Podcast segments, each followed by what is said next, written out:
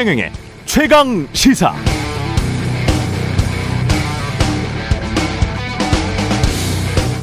네, 안녕하십니까. 8월 29일 세상에 이익이 되는 방송 최경영의 최강 시사 출발합니다. 어, 이번 주 최경영 기자를 대신해서 진행을 맡고 있는 KBS 김준범 기자입니다. 어, 이번 주 금요일 9월 1일에 정기국회가 개막을 하죠. 그리고 국민의힘, 더불어민주당 어제부터 오늘까지 똑같이 1박 2일 일정으로 각각 연찬회와 워크숍을 열고 있는데 여기에 다녀온 김병민 국민의힘 최고위원 그리고 정청래 민주당 최고위원 차례로 모시고 현장에서 어떤 얘기들이 오갔는지 좀 속 얘기 좀 들어보겠습니다. 그리고 계속되는 논쟁, 홍범도 장군 형상 이전 논쟁, 일종의 뭐 역사 전쟁이 계속되고 있는데 이종찬 광복 회장, 본인도 육사 출신이신데 이종찬 회장 모시고 의견 들어보고요. 끝으로 뉴스 속 법률을 살펴보는 최강 로스쿨도 준비되어 있습니다.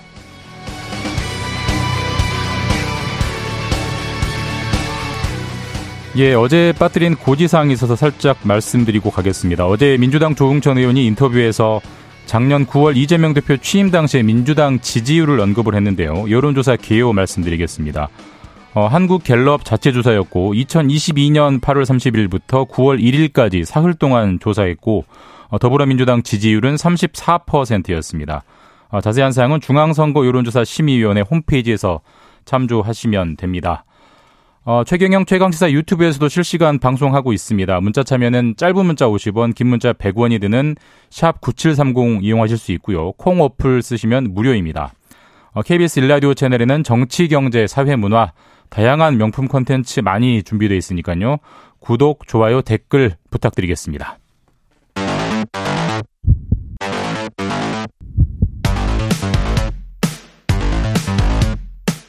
오늘 아침 가장 뜨거운 뉴스 뉴스 언박싱 네, 첫 순서 뉴스 언박싱 시작하겠습니다. 민동기 기자, 김민아 평론가 두 분 나와 계십니다. 안녕하세요. 안녕하십니까. 오늘은 좀 덜 어색하시죠? 오늘은 화기애애한 분위기 속에서 네. 한것 뭐 한 번 더 친해진 마음으로 네. 알겠습니다. 일단 뭐 어제 연찬회 여당 연찬회 소식부터 시작을 할 건데 어제도 윤석열 대통령이 참석을 했고 대통령이 이번에도 아주 또렷한 주제의 발언들을 아주 돌직구로 했습니다. 어떤 얘기들이 오갔죠? 그러니까 2년 연속 연창회장을 찾았고요. 일단 뭐 전임 정부를 좀 비판을 했습니다. 망하기 전 기업을 보면 껍데기는 화려한데 인수해 보면 아주 형편없다. 예. 아, 국가도 마찬가지라고 얘기를 하면서요. 아, 지난 대선 때 국정 운영, 운영권을 우리가 가져오지 않았더라면 이 나라가 어떻게 됐겠나 하는 아찔한 생각이 많이 든다. 이런 얘기를 했습니다. 네. 그러니까 전임 정권은 약간 부실 기업에 비유하는 그런 발언으로 보이고요. 대통령은 애둘러 가는 법이 없는 것 같습니다. 그렇습니다. 아, 그리고 여소야대 네. 국회에다가 언론도 전부 야당 지지 세력이 잡고 있, 기 때문에 24시간 우리 정부 욕만 한다고 했습니다. 예. 그러면서 후쿠시마 오염수 방류 비판에 대해서 어, 1 더하기 1을 100이라고 하는 사람들이다. 이런 세력들하고 우리가 싸울 수밖에 없다. 이런 얘기를 했고요. 사실 뭐 윤 대통령이 후쿠시마 오염수 방류에 대해서 별다른 언급을 하지 않았었는데 어제 처음으로 이제 공식적으로 언급을 했거든요. 그런데 오염수 방류에 대한 뭐 우려와 비판을 뭐 비과학적 정부 욕만 하는 세력으로 사실상 규정을 한 것으로 보이고요. 어, 그리고 야당과의 협치에 대해서도 상당히 부정적인 생각을 밝혔는데요. 네. 엉뚱한 생각을 하고 우리는 앞으로 가려고 하는데 뒤로 가겠다고 하면 그건 안 된다. 이렇게 얘기를 했습니다. 아, 상당히 좀 야당과의 협치에도 크게 의지가 없는 것으로 일단 해석이 되고 있고요. 사실 윤 대통령은 그동안 반국가 세력과는 협치가 어렵다는 발언을 계속 강조를 해왔었고요. 그리고 어, 통합 불가 뭐 이런 얘기도 계속 반복적으로 해왔었는데 네. 역시 이걸 다시 한번 확인한 것으로 보입니다. 이외에도 몇 가지 발언을 잠깐 소개를 해드리면 오랜만에 다 같이 보니 신이 난다. 저에게 많은 기가 지금 들어오고 있다. 이렇게 얘기를 했고 마무리 단계에서는 오른 주먹을 쥐고 흔들면서 국민의힘 파이팅 같이 갑시다. 네. 이렇게 외치기도 했습니다. 그 특유의 제스처. 네. 네. 그러니까 여기가 이제 여당 국회의원 연찬회기 때문에 뭐 하고 싶은 말씀을 아주 자유롭게 뭐 내키는 대로 하신 모양인데 대통령은 어쨌든 국가 지도자 아니겠습니까? 예. 물론 대통령도 정치인이기 때문에 저는 정치적 발언도 할 수 있고 정치적 고려가 들어있는 그러한 행보를 충분히 할 수 있다고 생각하지만 그것도 어쨌든 국가 지도자라는 어떤 차원에서 보면 바람직한 정치의 모습이어야 되는 거잖아요. 과연 대통령이 이렇게 얘기하는 거에 대해서 바람직한 정치라고 생각하는 국민이 있을까요? 저는 상당히 우려가 되고요. 이게 윤석열 대통령의 어떤 마음 그대로다라고 이제 얘기할 수 있을지는 몰라도 이런 메시지를 통해서 아 우리나라가 앞으로 잘 될 것 같아, 잘 갈 것 같다 이렇게 생각하는 유권자라고 하는 그러한 어떤 비중은 그렇게 크지 않을 거다라고 저는 생각합니다. 그래서 대통령의 발언 때문에 또 다른 이제 어떤 부담을 여당이 지게 될 가능성도 있다 저는 생각이 되고 구체적으로 보면은 전 정권이 어쨌든 전 정권에서 정권을 인수해 가지고 지금 대통령이 통치를 하고 있는 건데 네. 성과가 뭐냐에 대한 어떤 의문이나 이런 것들은 국민적으로 좀 상당 부분 있는 것이지 않습니까? 그게 이유가 뭐든 외적인 이유이든 내적인 이유이든 그럼 저 같으면은 거기에 대해서 좀잘 어, 설명을 하고 그런 차원에서 여당이 어떻게 뒷받침해 줬으면 좋겠다 이런 방식으로 얘기를 풀어갈 것 같은데 일종의 전 정권 책임론을 또 제기한 거잖아요. 네. 인수를 해놓고 보니까 완전히 빈껍데기였다. 이렇게 얘기를 하려면 구체적으로 어떤 부분에서 그런 문제의식을 가지게 됐는지도 같이 얘기를 해줘야 적어도 그 부분에 대해서 이제 토론을 하거나 뭐 사실관계 확인을 하거나 그렇게 할 텐데 그런 것도 아니지 않습니까? 그냥 총체적으로 싸잡아서 그렇다 얘기한 것이고 그 다음에 후쿠시마 오염수 방, 이 방류에 대해서 비판적인 얘기들이 언론에 많이 나온다라는 거에 대해서 그걸 그거에 대해서 1 더하기 1을 100이라고 하는 사람들하고 싸워야 된다라고 말씀하신 것은 1 더하기 1을 100이라고 했다. 이것도 이제 어떤 하나의 비유법인 것인데 네. 구체적으로 어떤 부분들이 잘못됐다고 말씀해 주는 게 훨씬 좋죠. 그리고 뭐 1 더하기 1은 100이 아닐지는 몰라도 1 더하기 1은 무조건 이다라고 얘기하는 것도 어떤 부분에서는 어, 적합지 않은 거일 수 있는 거거든요. 예를 들면 양자역학의 세계에서는 1 더하기 1이 2가 아닐 수도 있습니다. 거기 확률론이기 때문에. 네. 그래서 어쨌든 뭐 그런 비율을 가지고 얘기하면 끝이 없는 거지만 싸우자 뭐 이런 태도로 말씀하신 게 적절한 것이냐.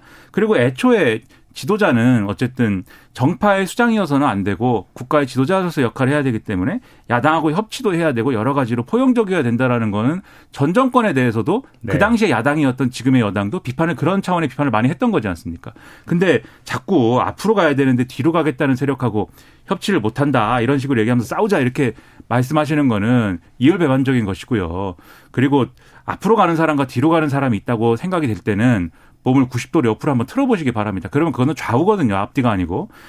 본인이 대통령이 가고자 하는 방향이라는 게 절대적으로 맞다라고 하는 그 자세에서부터 협치가 안 된다.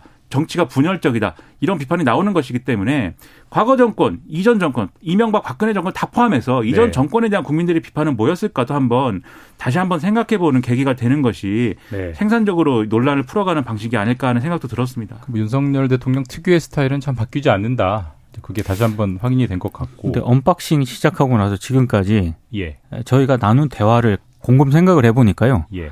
아, 윤 대통령 기준대로라면 24시간 정부 용판하는 이어 그렇게 받아들일 수도 있겠다는 생각이 듭니다. 아니, 냉정하게 네, 냉정하게 얘기해서 24시간 정부 욕만 하지 않았죠. 아, 그렇죠. 요것의 네. 톤이 예. 정부 욕이라고 하는 게 단순한 어떤 정책이나 정부의 비판인 거냐 이것도 따져봐야 됩니다. 정부를 예를 들면 이런저런 점이 우려된다든지 예. 예. 이렇게 하면 걱정되니까 저렇게 하자든지 이게 다 정부 욕입니까? 그렇진 않잖아요. 그리고 세계 어느 언론이 정부에 대해 비판적이지 않은 태도의 언론이 어디 있습니까? 중국이나 북한이 아니라면 대부분은 어쨌든 기본적으로는 정부의 비판적인 언론인 게 당연한 것인데 예, 일단 야당 얘기도 좀 봐야 되니까 너무하다 이런 예, 말씀을 예. 드린 겁니다. 네. 민주당 워크숍 얘기로 좀 넘어가 보죠. 민주당도 어제 이제 9월 정기국회하고요. 내년 총선을 앞두고 1박 2일 워크숍을 열었는데요. 소속 의원 168명 가운데 166명이 참석을 했습니다. 뭐 이재명 대표라든가 박광훈 원내대표 같은 경우에는 민생이 도탄에 빠졌다. 국정 운영의 기본 질서가 흔들리고 있다. 이런 점을 강조를 했고 특히 윤석열 정부의 비정상적인 국정 운영에 대해서 뭐 유능하고 책임 있는 대안을 모색해야 한다. 아마 이런 얘기들이 많이 나온 것 같습니다. 예. 그러면서 이번에 그 본회의에 상정되지 못한 노란 봉투법을 비롯해서 119개 입법 과제를 추렸는데요. 예. 아, 특히 이 9월 정기 국회에서는 뭐 7대 입법 과제를 뽑기도 했습니다. 이를테면 거기에 뭐 폭염 노동자 보호법이라든가 뭐 교권 보호법이라든가 중소기업 투자 활성화법 이런 이제 법들이 좀 담겼는데 그러니까 그런 법들은 9월 정기국회 때 어떻게든 통과시켜 보겠다. 그러니까 민주당이 중점 법안으로 아마 예, 예. 생각을 예. 하는 것 같아요. 근데 이제 어제 많이 나왔던 얘기는요. 결국 총선 슬리 전략에 대한 어떤 그런 부분이었는데 이를테면 2030 세대를 위한 전략이 없다 이런 얘기도 나왔고 또 수도권 민심이 심상치 않다 이런 우려도 좀 제기가 됐습니다. 그리고 민주당의 이 이탈 지지층을 복구해야 한다 이런 지적도 나왔는데요. 특히 중도층에 대한 얘기가 나왔는데 음. 이 중도층은 이념적 의제를 선호하지 않는다. 그래서 중도층에 대한 대응 전략이 필요하다. 아마 이런 얘기도 좀 나와, 나왔습니다. 그리고 한병도 전략기획위원장 같은 경우에는요. 전당대회 돈봉투 사건과 같은 비리 의혹이 당 이미지 하락의 원인이다. 이렇게 자체 평가를 하기도 했고요. 어, 그리고 어제 뭐 잠깐 이재명 대표 체포 동의안 표결 문제를 두고 일부 의원들이 또 충돌을 하기도 했습니다. 서른 의원 같은 경우에는 체포 동의안이 국회에 오면 이 대표가 먼저 가결 요청을 해서 당당하게 영장 실질 심사를 받으라 이렇게 얘기를 했고 그러자 이제 양경수 의원 같은 경우에는 당론으로 이걸 부결시켜야 한다 이렇게 잠깐 음. 얘기해서 이제 설전이 오가기도 했는데요. 다만 이 논의는 그렇게 길지는 않았다라고 합니다. 음. 그러니까 이런 1박 2일 워크숍 같은 걸 하면 정치 세력이 뭔가 변하는 모습이 있어야 되고 뭔가 대안해 갖고 나와야 되는 거거든요. 네. 근데 민주당은 지금 제가 평론가로서 볼 때는 특정 세대나 특정 지역에 대한 뭐 전략이 없는 게 문제가 아니라 그냥 전략이 다 없는 게 제가 볼 때는 문제 같다는 생각을 많이 했습니다. 그러니까는 이 뭘이 9월 정기국회에서 이런저런 입법을 하겠다. 입법 과제가 이런저런 것들이 있다라고 설명을 할 때는 예를 들면 그런 법의 내용은 무엇이고 어떤 맥락에서 필요한 거고 최근 상황에 어떤 것들이 있었기 때문에 국민 민생에 이런 방식으로 도움이 되는 거다라는 설명이 그냥 내가 설명했다 이게 아니고 어떤 정치 캠페인으로서 유권자들에게 제시가 돼야 되는 거거든요. 그러니까 국민들이 좀 이해하기 편하게 어떤 화법을 전달한 화법이 부족하다 이런 말씀이신 거죠. 그게 뭐 어떻게 보면 화법이랄 수도 있고 예. 그다음에 이런 법안을 처리하기 위해서 그동안 어떤 행보를 해왔다 뭐 이런 음. 어떤 일정일 수도 있고 여러 방식이 있을 텐데 그렇죠. 그런 게 없이 항상 오 국회 다수당으로서의 어떤 책임을 이행하겠다고 하는 건지에 대한 전략이 없어 보여요 항상 그러다 보니까 민주당이 신경 쓰는 거는 제가 볼 땐 크게 세 가지 이외에는 없다. 첫 번째는 윤석열 정부 아까 뭐 24시간 욕한다고 그랬는데 윤석열 정부가 하는 거에 대한 어떤 반박이나 어떤 반론이나 이런 반발을 가지고 각을 세워서 그거에 어떤 반대급부로서 지지층을 결집시키는 이런 거 하나 하고 그다음에 지지층이 주장하고 요구하는 게 있습니다. 민주당의 차원에서 민주당 정치 차원에서 그것을 수용할 거냐 말 거냐 논쟁하는 거. 세 번째로 소위 말하는 친명 비명 간에 싸우고 지지고 볶고 하는 얘기를 이렇게 할까 저렇게 할까 논하는 거. 요거 세 개 외에는 네. 포인트가 네. 없다라는 생각을 항상 하는데 그게 없으니까 사실 나머지 문제에 대해서는 이재명 대표의 사법 리스크 얘기만 주장창 하는 거거든요. 예. 그래서 이 워크샵을 했으면은 그런 것들에 대한 전략이나 이런 것들을 내실 있게 논의하는 게 필요하다고 생각을 하는데 그러려면은 워크샵 하기 전까지 그러한 내실 있는 논의가 이루어질 만한 소재라든가 쟁점이라든가 형성이 됐어야 되는 거잖아요. 지금은 체포동의안 어떻게 처리할 거냐 말고는 그런 쟁점은 사실 없는 거지 않습니까? 그러면 아마도 워크샵에 대한 결과에 대해서 지금 긍정적으로 보기는 어려울 것으로 예상이 되는데 이러한 예상을 뒤엎고 좀 생산적인 결론을 낼 수 있도록 하는 그러한 논의를 했으면 좋겠다 이런 말씀 또 드립니다. 근데 뭐 조금 이따 정청래 의원 모시고 뭐 들어봐야겠지만 비공개 뭐 어떤 그 이렇게 그룹별로 하는 토의 그런 데서는 그런 게 좀 오갔을 수도 있지 않을까요? 그런 게 오갔어야 되겠죠. 그렇죠. 그건 언론에 공개가 아직 안 됐으니까요. 근데 네. 우려가 되는 거는 그런 자리 이제 카메라 마이크 다 꺼지고 그러면 국회의원들까지 분임 토의하고 뭐 이런 자리다라고 하면 예. 대개는 현실적인 얘기 많이 하지 않겠습니까? 내년 얘기? 공천을 아. 앞두고 이러저러한 우려가 있고 그것을 이렇게 해야 되고 저렇게 하고 뭐 이런 논의에 집중될 가능성이 상당히 크지 않았을까 이런 생각하는데 그거 말고 민생을 어떻게 돌볼 거고 그것을 유권자들이 어떻게 제대로 설명할 거냐에 대한 그런 전략을 어떻게 세울 거냐 여기에 집중해 주기 바랍니다. 그리고 서른 의원 같은 경우는 뭐 사실 뭐 인당수 심청 이런 비유를 들면서 네. 강하게 얘기를 한 측면이 있죠. 그러니까 서른 의원 같은 경우는 워낙 이 얘기를 많이 한 그런 상황이었기 때문에 예. 역시 어제도 이제 뭐 분명하게 뭐 말씀을 드리면 심청이처럼 인당수에 빠져야 왕비가 될 수 있다. 이런 표현까지 썼거든요. 네네네. 그러니까 어제 이제 공식적인 자리에서는 이 문제는 크게 뭐 논의가 길게 음. 되지는 않았다라고 하는데 어찌됐든 이 문제를 가지고 또 일부 의원들 간에 약간 충돌이 있었고 이게 비공개 회의에서 얼마나 이게 또 얘기가 됐을지는 음. 나중에 뭐 정청래 의원 얘기 나오겠죠, 이제. 네, 들어봐야 될 것으로 보입니다. 다음 주제로 가보겠습니다. 사실 뭐 계속 나오고 있고 지금 뭐 국방부 공식 발표가 아니고 언론 보도기 때문에 정확하지 않을 수는 있는데 일단 논란이 됐던 다섯 명의 형상 중에 뭐 홍범도 장군만 따로 한그한 한 분만 이전을 한다 뭐 이런 보도들도 나오더라고요. 그러니까 일부 언론들이 이제 보도를 한 건데요. 워낙에 이제 논란이 좀 제기가 되다 보니까 이회영 선생의 손자가 이종창 광복회장이거든요. 네. 강하게 반발을 하니까 아, 일단 홍범도 장군만 이제 핀셋 이전하는 쪽으로 가닥을 잡았다. 요렇게 이제 보도가 나오고 네. 있습니다. 네. 이것도 참 무슨 기준인지는 저는 잘 모르겠는데 아무튼 국방부가 어제 이런 얘기를 했습니다.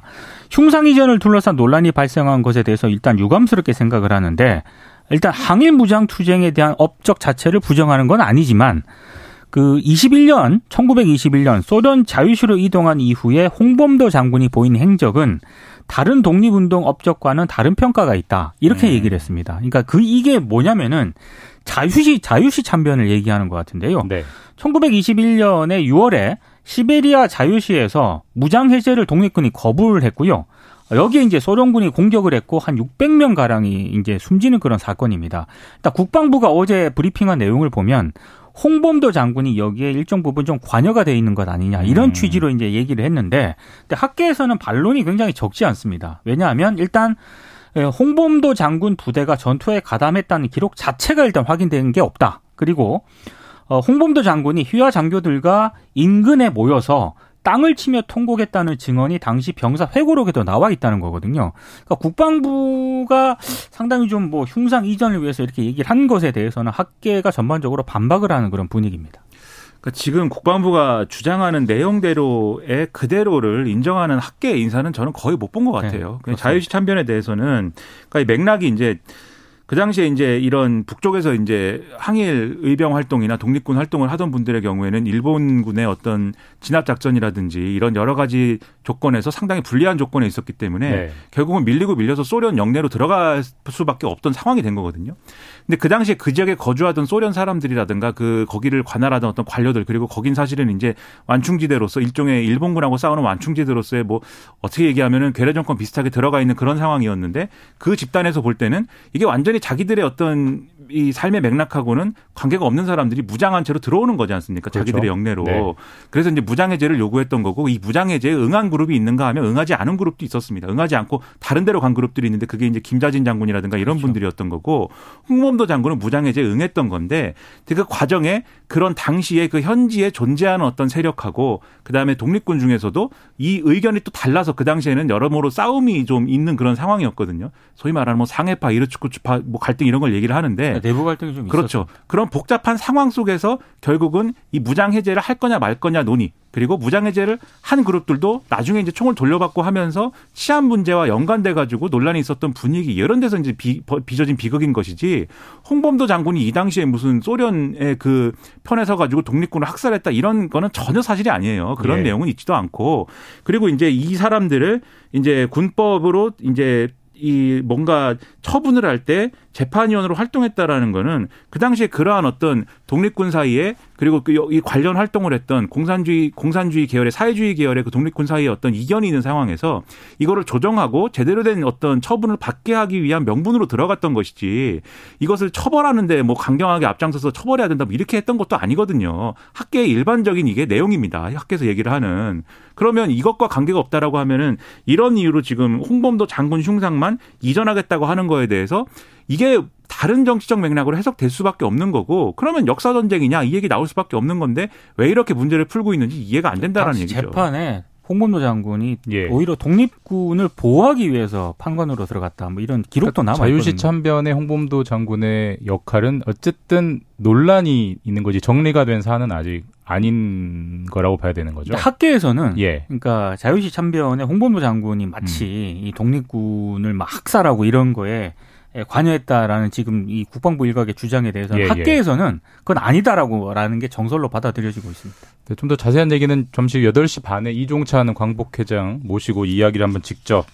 들어보겠습니다. 시간 관계상 여기까지 들어야 될 것 같은데요.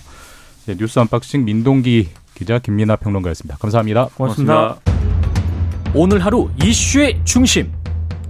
당신의 아침을 책임지는 직격 인터뷰. 여러분은 지금 KBS 1라디오 최경영의 최강 시사와 함께하고 계십니다. 네, 조금 전에 말씀드린 대로 여당과 야당의 연찬회 워크숍 소식 좀 자세히 알아보겠습니다. 일단 어제 워크숍 다녀오신 국민의힘 김병민 최고위원 나와 계십니다. 안녕하세요. 네, 안녕하세요. 1박 2일 일정인데 네. 돌아오신 거세요? 안 주무시고? 오늘 최경영의 최강 시사를 나오기 어젯밤에 서둘러서 돌아왔습니다. 보통 그런 거 아닙니까? 보통 저희도 직장에서 뭐 1박 네. MT를 가면 음. 젊은 직원들은 네. 먼저 가거든요. 안 자고 뭐 그런 거 아니세요? 아 저희가 논 알콜 또 연찬이어서 예. 저녁에 어느 정도 일정이 진행되고 또 마무리가 됐습니다. 네. 네. 분위기는 어떻습니까?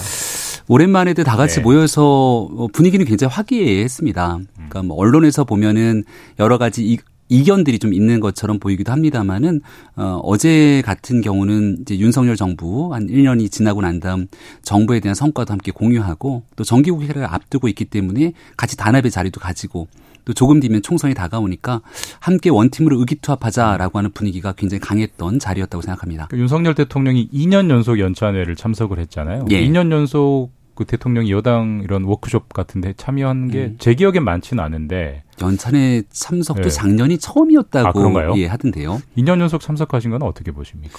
국민의힘 네. 국회의원들에 대한 음, 애틋한 마음들이 있다라고 저는 생각이 들었습니다. 어제 저도 오랜만에 뵀는데요. 음, 와서 이제 국민의힘 의원들을 쭉한명 한 명 같이 악수를 하고 어, 아직도 나는 후보 시절의 마음이라고 생각한다. 대통령이 네. 됐지만 네. 초심을 잃지 않겠다 얘기를 했는데 정치 참여를 선언하고 사실 굉장히 짧은 기간 안에 정권 교체를 이뤄냈고 그 과정에는 국민의힘 의원들 한 명 한 명들이 함께했던 노력들이 있을 텐데요. 그런 마음들이 또 남다르던 측면들이 있었다고 생각합니다. 그 대통령이 이제 참석해서 하신 발언들 자체가 워낙 이제 뉴스 제목들로 많이 나오고 예. 또 발언의 뭐 수위도 뭐 음. 상당히 세고 또렷했던 것 같은데 특히 뭐 협치, 뭐 오염수 이런 얘기들 아까 뭐 일각에서는 너무 센 거 아니냐 지도, 지도자의 발언이 예. 그런 평가도 있어요. 그 자리가 네. 이제 국민의힘 연찬회의 자리였잖아요. 네. 그러니까 정기국회를 앞두고 국민의힘이 함께 고민하고 또 여기에 대한 토론하는 자리이기도 했고요. 어, 연찬회에서 이제 대통령이 저녁 만찬에 와서 모두 발언했던 내용이 공개가 된 건데요. 그 전에 있었던 자리가 추경호 부총리가 했던 강연 자리가 있었습니다. 그러니까 윤석열 정부가 한 1년 반 정도가 지나고 나서 경제적인 성과 특히 어떤 측면이 문재인 정부에서 바뀌었는가 여기에 굉장히 많은 내용들이 녹아 있다라는 평가를 추경호 부총리도 했고 윤석열 대통령도 마찬가지의 평가를 내렸습니다. 그러니까 단순하게 정권이 교체됐다고 끝나는 것이 아니라 우리가 어떤 방향성을 갖고 함께 나아가야 되는데 우리가 가야 될 방향성이 무엇인가에 대해서 설파하고 싶었던 것 같고요. 거기에 대한 메시지를 내는 과정에서 이른바 좌우 양락에 대해서 뒤로 가지 않고 앞으로 가야 되는 얘기부터 기업에 관한 비교에 이르기까지 뭐 국민의 삶을 위해서 우리 정부가 가야 되는 방향이 이 방향이다라고 하는 내용들을 좀 힘줘서 얘기하고 싶었던 측면이 있었다고 생각합니다. 그러니까 다른 자리가 아니라 여당의 이제 워크숍이었기 네. 때문에 그런 강한 메시지를 낸다까지는 뭐 이해할 수는 있지만 음. 그래도 그래도 좀 통합의 여지라든지 협치의 여지를 좀 남겨뒀으면 어떨까 하는 의견들도 있더라고요. 실제 이제 음. 네. 혹시 기사만은 안 됐지만 뭐 그런 여지를 남긴 발언은 없었나요, 대통령은? 처음부터 끝까지 내용들을 쭉 들어보면 예. 굉장히 그 일관성이 있는 내용들이었습니다. 앞서 설명드렸던 것처럼 우리가 가야 될 방향성에 대한 명확한 측면들이 있다는 하나의 기둥을 잡고 있었고요. 그걸 위해서 이제 경제적인 측면부터 또 이른바 국민들에 대한 설득의 과정에 이르기까지 어, 국민의힘의 의원들이 나서서 사실 중요한 역할들을 해줘야 된다라고 하는 어, 하나의 흐름들이 다 이어져 있었던 거거든요. 그러니까 굳이 이 통합에 관한 얘기들을 힘줘서 얘기하진 않았습니다만은 어, 좌우의 날개로서 보수와 진보가 함께 날 수 있다는 의미를 얼마든지 얘기했는데 이렇게 함께 나아가기 위해서도 일단은 바라보는 방향은 같아야 되는 것 아니냐라고 이야기를 건넸던 것이죠. 그러니까 윤석열 대통령이 갖고 있었던 국정 운영의 일단 우선점들, 지향점들이 무엇인가에 대해서 조금 더 분명했던 자리였다고 생각합니다. 네, 근데 대통령 발언에 대해서 이거 하나만 더 여쭤보고 예. 넘어가겠습니다. 사실 이제 대통령들이 대부분 내는 메시지는 민생이 중요하다, 뭐 경제가 중요하다 이런 쪽들을 많이 내세우는데 어제는 국가 가치에서 가장 중요한 게 이념이다라고 말을 했어요. 이- 여기서 말하는 이념이라는 걸 뭘 말하는 걸까요? 그러니까 이게 이념이라는 게 철진한 이념을 말하는 게 아니다라고 이제 얘기를 했는데요. 우리가 가야 되는 지향점, 방향점. 예를 들어서 그냥 단순히 막연하게 중도, 실용 이렇게 얘기한다고 이것이 우리 정당 그리고 이 정부가 가야 되는 방향점들을 명확하게 하는 것은 아니지 않냐라는 네. 얘기를 했고요. 거기에 덧붙여 나왔던 게 자유민주주의, 시장 경제 그리고 우리가 가야 되는 분명한 방향의 틀이 있어야 된다는 얘기를 하게 된 것이죠. 그러니까 윤석열 정부가 지난 1년 반이 지나는 기간 동안 했던 어, 실질적인 경제, 외교, 안보에 관한 이 곳곳의 역할들을 생각해 보게 되면 아, 이 정부가 어떤 방향으로 나아가는구나에 대해서는 분명한 방향점들을 읽을 수 있을 거라 봅니다.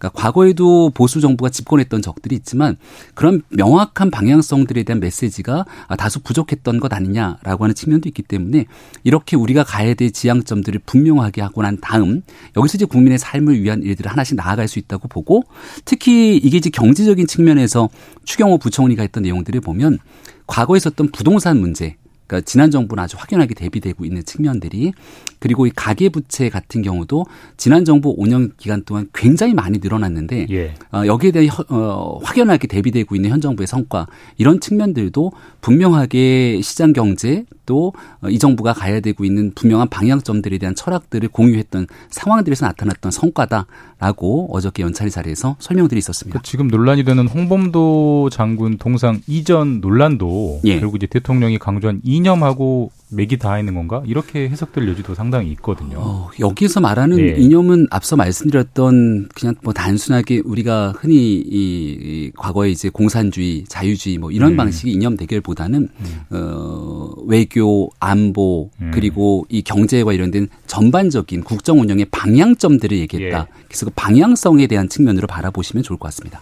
네, 일단 좀 다른 당내 이슈로 좀 넘어가 볼게요. 예. 이른바 수도권 위기론, 뭐 윤상현 의원 등이 계속 얘기해온 이 부분에 대해서 이제 좀 본격적인 좀 토론이나 논의가 좀 있었습니까?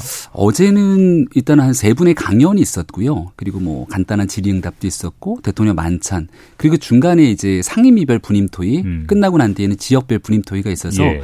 그런 이제 분임 토의 과정에서 굉장히 다양한 분임들이 있으니까 그 안에서 어떤 얘기가 나왔는지 잘 모르겠습니다만 음. 모든 의원들이 다 함께 있었던 공통의 자리에서 어, 이런 얘기들이 나오진 않았습니다. 이런 얘기를 할 분위기나 자리는 아니었다는 말씀이신 음, 거죠? 그렇죠. 일단은 전체적인 의원들이 모여있던 자리에서는요. 일단 김철구 의원님은 뭐 올드보이는 아니고 영보이시잖아요. 젊으시잖아요. 당연히 뭐 수도권 위기론에 대해서 나름 입장이 있으실 것 같고 네. 또 워낙 의견들이 다르시니까 네. 기본적으로는 어떤 입장이십니까? 저는 제가 수도권 특히 그 국민의힘에서 어렵다고 하는 예. 강북의 원외 당협위원장을 또 맡고 예. 있기 때문에 그 느낌이 좀 남다르다라는 점들을 먼저 말씀드리고 싶고요. 이 수도권은 항상 좀 어려운 지역이긴 합니다. 그러니까 국민의힘 입장에서 굉장히 전략적으로 메시지를 잘 접근해야 되는데 자칫 수도권이 막 너무 어렵다. 음. 정말 큰일 날 것 같다라고 하는 메시지가 확산되는 순간 한번 해보려고 하는 분위기에 찬물을 끼얹으면서 내적 동력들이 떨어질 수도 있습니다. 네. 뭐 인, 인재가 너무 없다 막 이런 평가들은 어떻게 보세요? 사람이야 예. 지금 있는 현재 원외위원장들 국회의원들에 대한 모습들인데 예. 어, 현재 있는 우리 내부 구성원들이 사람이 없다 인재가 없다 그러면 우리 스스로를 폄훼하는 발언 음. 같기도 합니다.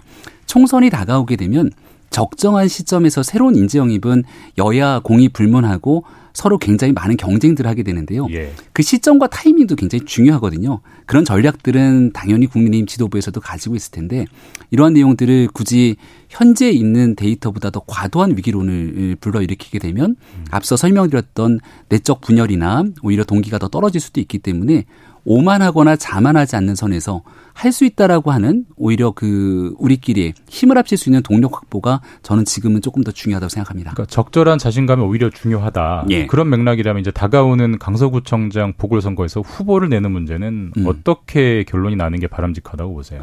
이거는 어, 단순히 경쟁력의 측면이 아니라 어, 보궐선거가 치러지게 됐던 귀책사유의 문제가 같이 맞물려 있는 내용이고 예.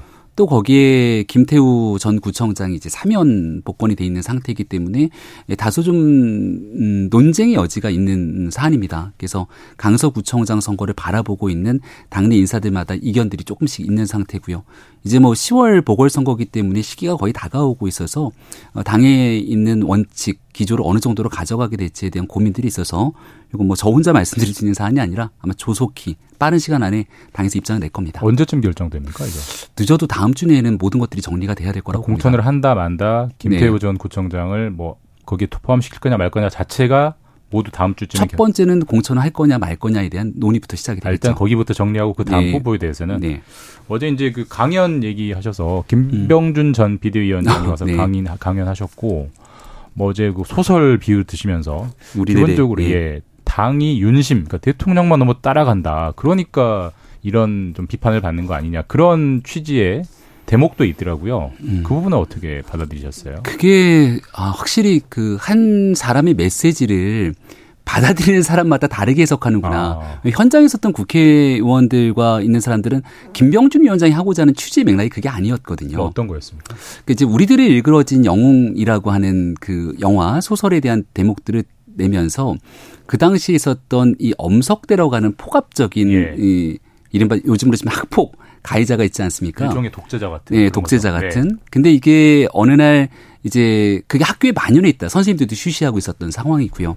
여기 그 최민식 배우가 열연했던 거로 기억하는데 자유주의를 기점으로 하는 선생님이 그 학교에 들어오기 시작하면서부터 회초리와 매를 들고 그 상황을 정리하기 노력을 합니다.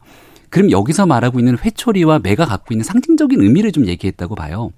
그러니까 지금 현재 윤석열 정부가 얘기하고 있는 자유 이 내용들을 김병준 위원장이 시종일관 설파했던 사람 아닙니까? 네. 근데 세간에서는 자유를 얘기하면서 오히려 윤석열 정부가 좀 폭압적으로 가는 것 아니냐. 어, 뭔가 더 강력한 어, 힘을 갖고서는 음, 드라이브를 거는 것 아니냐라고 네. 세간의 비판에 대해서 어, 모든 자유를 다 그대로 끌고 가기 위해서 어느 순간 잘못된 일들을 바로잡을 수 있는 중간에 힘들이 필요한데 그 당시에 있었던 배우 최민식이 어련했던 선생님의 역할을 윤석열 정부가 하고 있는 것이 아니냐. 근데 이런 모습이 누군가에게는 엄석대로 비치고 누군가에는 그 선생님으로 비치게 되는 시각의 차이가 있을 건데 이런 모습들이 오해가 섞이지 않기 위해서는 정당과 그리고 이 이해관계자들이 더 많은 노력들이 필요하다라고 하는 맥락에서 나온 발언이었습니다. 근데 저는 이 이야기를 대통령이 이제 선생님처럼 이제 음. 제대로 비춰지기 위해서는 여당이 좀 더 어떤 말을 할, 할 말을 할 때는 좀 음. 해줘야 오히려 그렇게 더 국민들에게 비춰지지 않을까. 저는 뭐 그렇게 이해될 수도 있더라고요. 뭐 말씀하신 대로 네. 받아들이는 사람마다 뭐 그러니까 다를 수 해석이. 어쨌든 다른 거니까요. 네. 근데 이제 맥락은 전체 이런 맥락에서 얘기를 한 건데 어, 보도되는 내용들을 보면은 예. 어, 국민의힘이 잘못해서 어, 대통령이 엄석대처럼 비춰진다 이런 방식의 보도들이 나와서 아무튼 전체 맥락에 대한 설명을 좀 드렸습니다. 예, 그리고 이제 민주당 워크숍에 대해서 예. 짧게 좀 짚고 넘어가 보겠습니다. 사실 뭐, 뭐 똑같은 1박 2일 일정으로 하니까요. 다, 다, 다루는 주제는 큰 차이는 있습니다만은 그 이재명 대표의 체포 동의안 사실 뭐 이제 9월 중에 가시화될 텐데 이 연찬에서 분명히 논의가 될 거고요. 예. 김최고께서 보시기에는 어느 어떤 식으로 정리가 될 것 같으세요? 정리가 쉽지는 않을 것 같아요. 그러니까 다 같이 모여 있는 자리에서 하나의 합의된 안을 도출하기는 어렵지 않겠습니까? 네. 그리고 지금 현재 상황에선 소환 조사 이후 어, 어느 정도 수준이 되면 검찰에서는 구속영장을 청구할 것이다라는 의견이 지배적이고 이미 사전에 약속들을 다 해놨잖아요. 예. 어, 이재명 대표가 교섭단체 대표연설을 통해서 불체포 듣고 내려놓겠다고 했는데 최근의 흐름과 기류는 비회기 기간에 영장 청구한 게 아니니까 또 부결시키자는 의견도 많은 것 같습니다.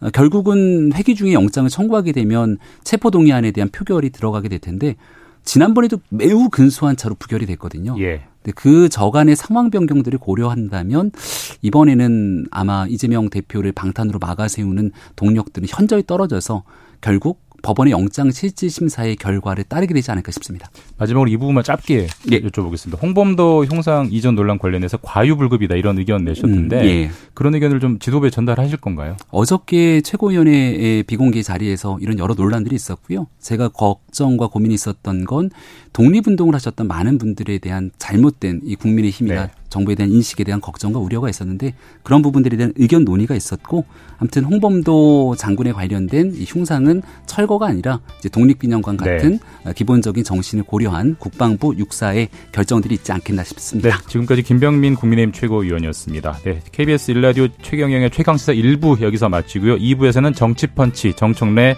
최고위원 만나보겠습니다.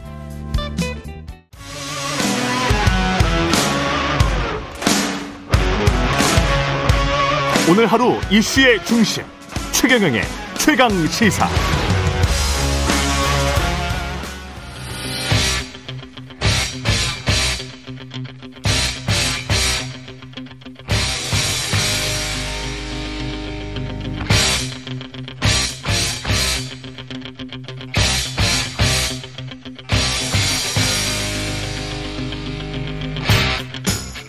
네, 답답한 정치 이슈를 팍팍 때려보는 시간 정치 펀치 코너입니다. 정청래 민주당 최고위원 나오셨습니다. 안녕하세요. 네, 여러분 안녕하십니까. 이 시대 참 약속인 정청래입니다. 역시 시작부터 아니, 전- 약속을 지키기 위해서 예, 원주 오크밸리에서 어젯밤에 왔어요. 안 주무셨어요? 네. 그럼 끝나고 다시 가십니까? 아니면 어, 방송 직후에 다시 원주로 갑니다. 아 진짜요? 네. 와 그러면 한 시간 넘게 이 방송을 위해서 예, 약속을 지키기 위해서 감사합니다. KBS 저를 참 불편하게 합니다.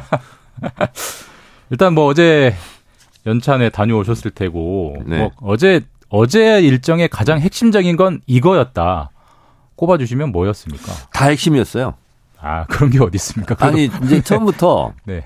어 9월 정기국회 국정감사 전략 얘기를 했고 예. 어 총선 승리 전략도 얘기했고 또 외부 전문가 여론조사 예. 전문가가 와서 어 민심 동향도 브리핑을 했고 어 그리고 어 윤석열 검사 독재 정권에 어떻게 싸울 것인가 대여 투쟁 이런 걸 다 얘기했으니까 하나하나 다 중요했던 거죠. 음, 일단 뭐 상대당이긴 한데 또뭐 대통령의 발언이 워낙 뉴스에 이목을 많이 끌어서 어제 그 나온 어떤 발언들 했는지 뉴스 보셨죠? 네 봤습니다. 어떻게 보십니까? 어, 전 정권이 나라를 거덜냈다고 그러는데 네. 본인이 거덜내고 있는 음. 것을 착각하고 있지 않나 그런 생각이 음. 좀 들고 또 언론 지형도 뭐 자기들한테 불리하다고 얘기를 네. 하면서 뭐 싸울 수밖에 없다. 그리고 또 어, 1 플러스 1이 뭐 100이라고 주장을 한다. 음. 후쿠시마 관련해서 얘기한 것 같은데 어, 윤석열 대통령이 아, 딴 나라에 살고 계신가 이런 생각을 했습니다. 음, 그래도 네. 그래도 이 부분은 좀 의미를 둘만 했다, 좀 주목할 만했다 이런 발언은 하나도 없으셨어요. 어, 보통, 예. 음, 그 대통령이 연찬 이런 데 가면, 예. 어, 공식적인 워딩하고, 어, 그리고 이제 오거든요. 근데 참 소주도 한잔 하고 싶은데, 네. 보는 눈이 있어서 못 하겠다. 이런 식으로 말하는 걸 보면서, 예. 이분은 참 숨김이 없구나. 어, 거침없죠. 네, 네. 부끄러움이 없구나. 네, 네. 그런 생각이 듭니다. 아니, 거기 가가지고 소주 얘기할 때는 아니죠. 음, 그 대통령이 여, 국사를 논하고, 예, 예. 어, 그리고 정부 여당, 책임지는 여당 아닙니까? 예. 거기서 뭐, 같이 잠도 자고, 뭐, 소주도 한잔 하고, 얘기도 해야 되는데, 못 그런다고 아쉬워하시는 것 같더라고요. 음, 국민들이 지금 피눈물 흘리고, 어, 어민, 수산업자들이 지금 못 살겠다고 네. 난리인데, 대통령이 할 소리는 아니다, 이런 생각이 듭니다. 대통령이 여당 연찬회를 2년 연속 참석한 건 거의 저본 적이 없는 것 같은데. 이분은, 예. 음, 안 좋은 걸로 어, 신기록을 갱신하고 있는 중이잖아요. 네.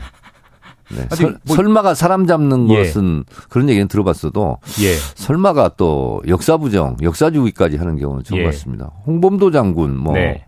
탄핵 이렇게 하는데 예.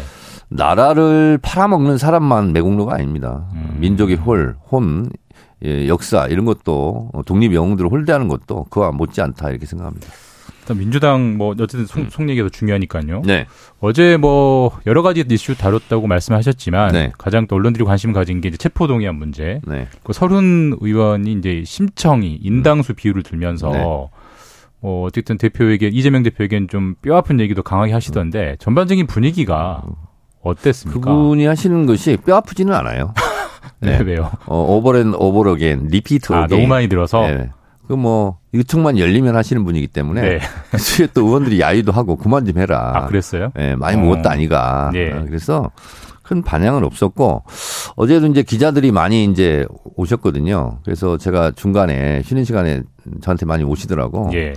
어, 그래서 제가 기자들한테 그랬어요. 기자들이 생각하는 분란과 분쟁 음. 이런 거에 비입자도 없다. 왜 그랬을까요? 참 참은 걸까요? 아니 왜냐면 예. 할 얘기가 너무 많고 음. 어, 그런 걸로 싸우기에는 시국이 너무 엄중하고 음. 그래서 기자들한테 제가 어, 쓸거리가 없어서 어떡하냐 제가 위로를 하고 왔습니다. 쓸거리 좀 의원님이 만들어 주시지 그러셨어요. 아니 그래서 어 예. 그것도 쓸거리 아니에요. 네.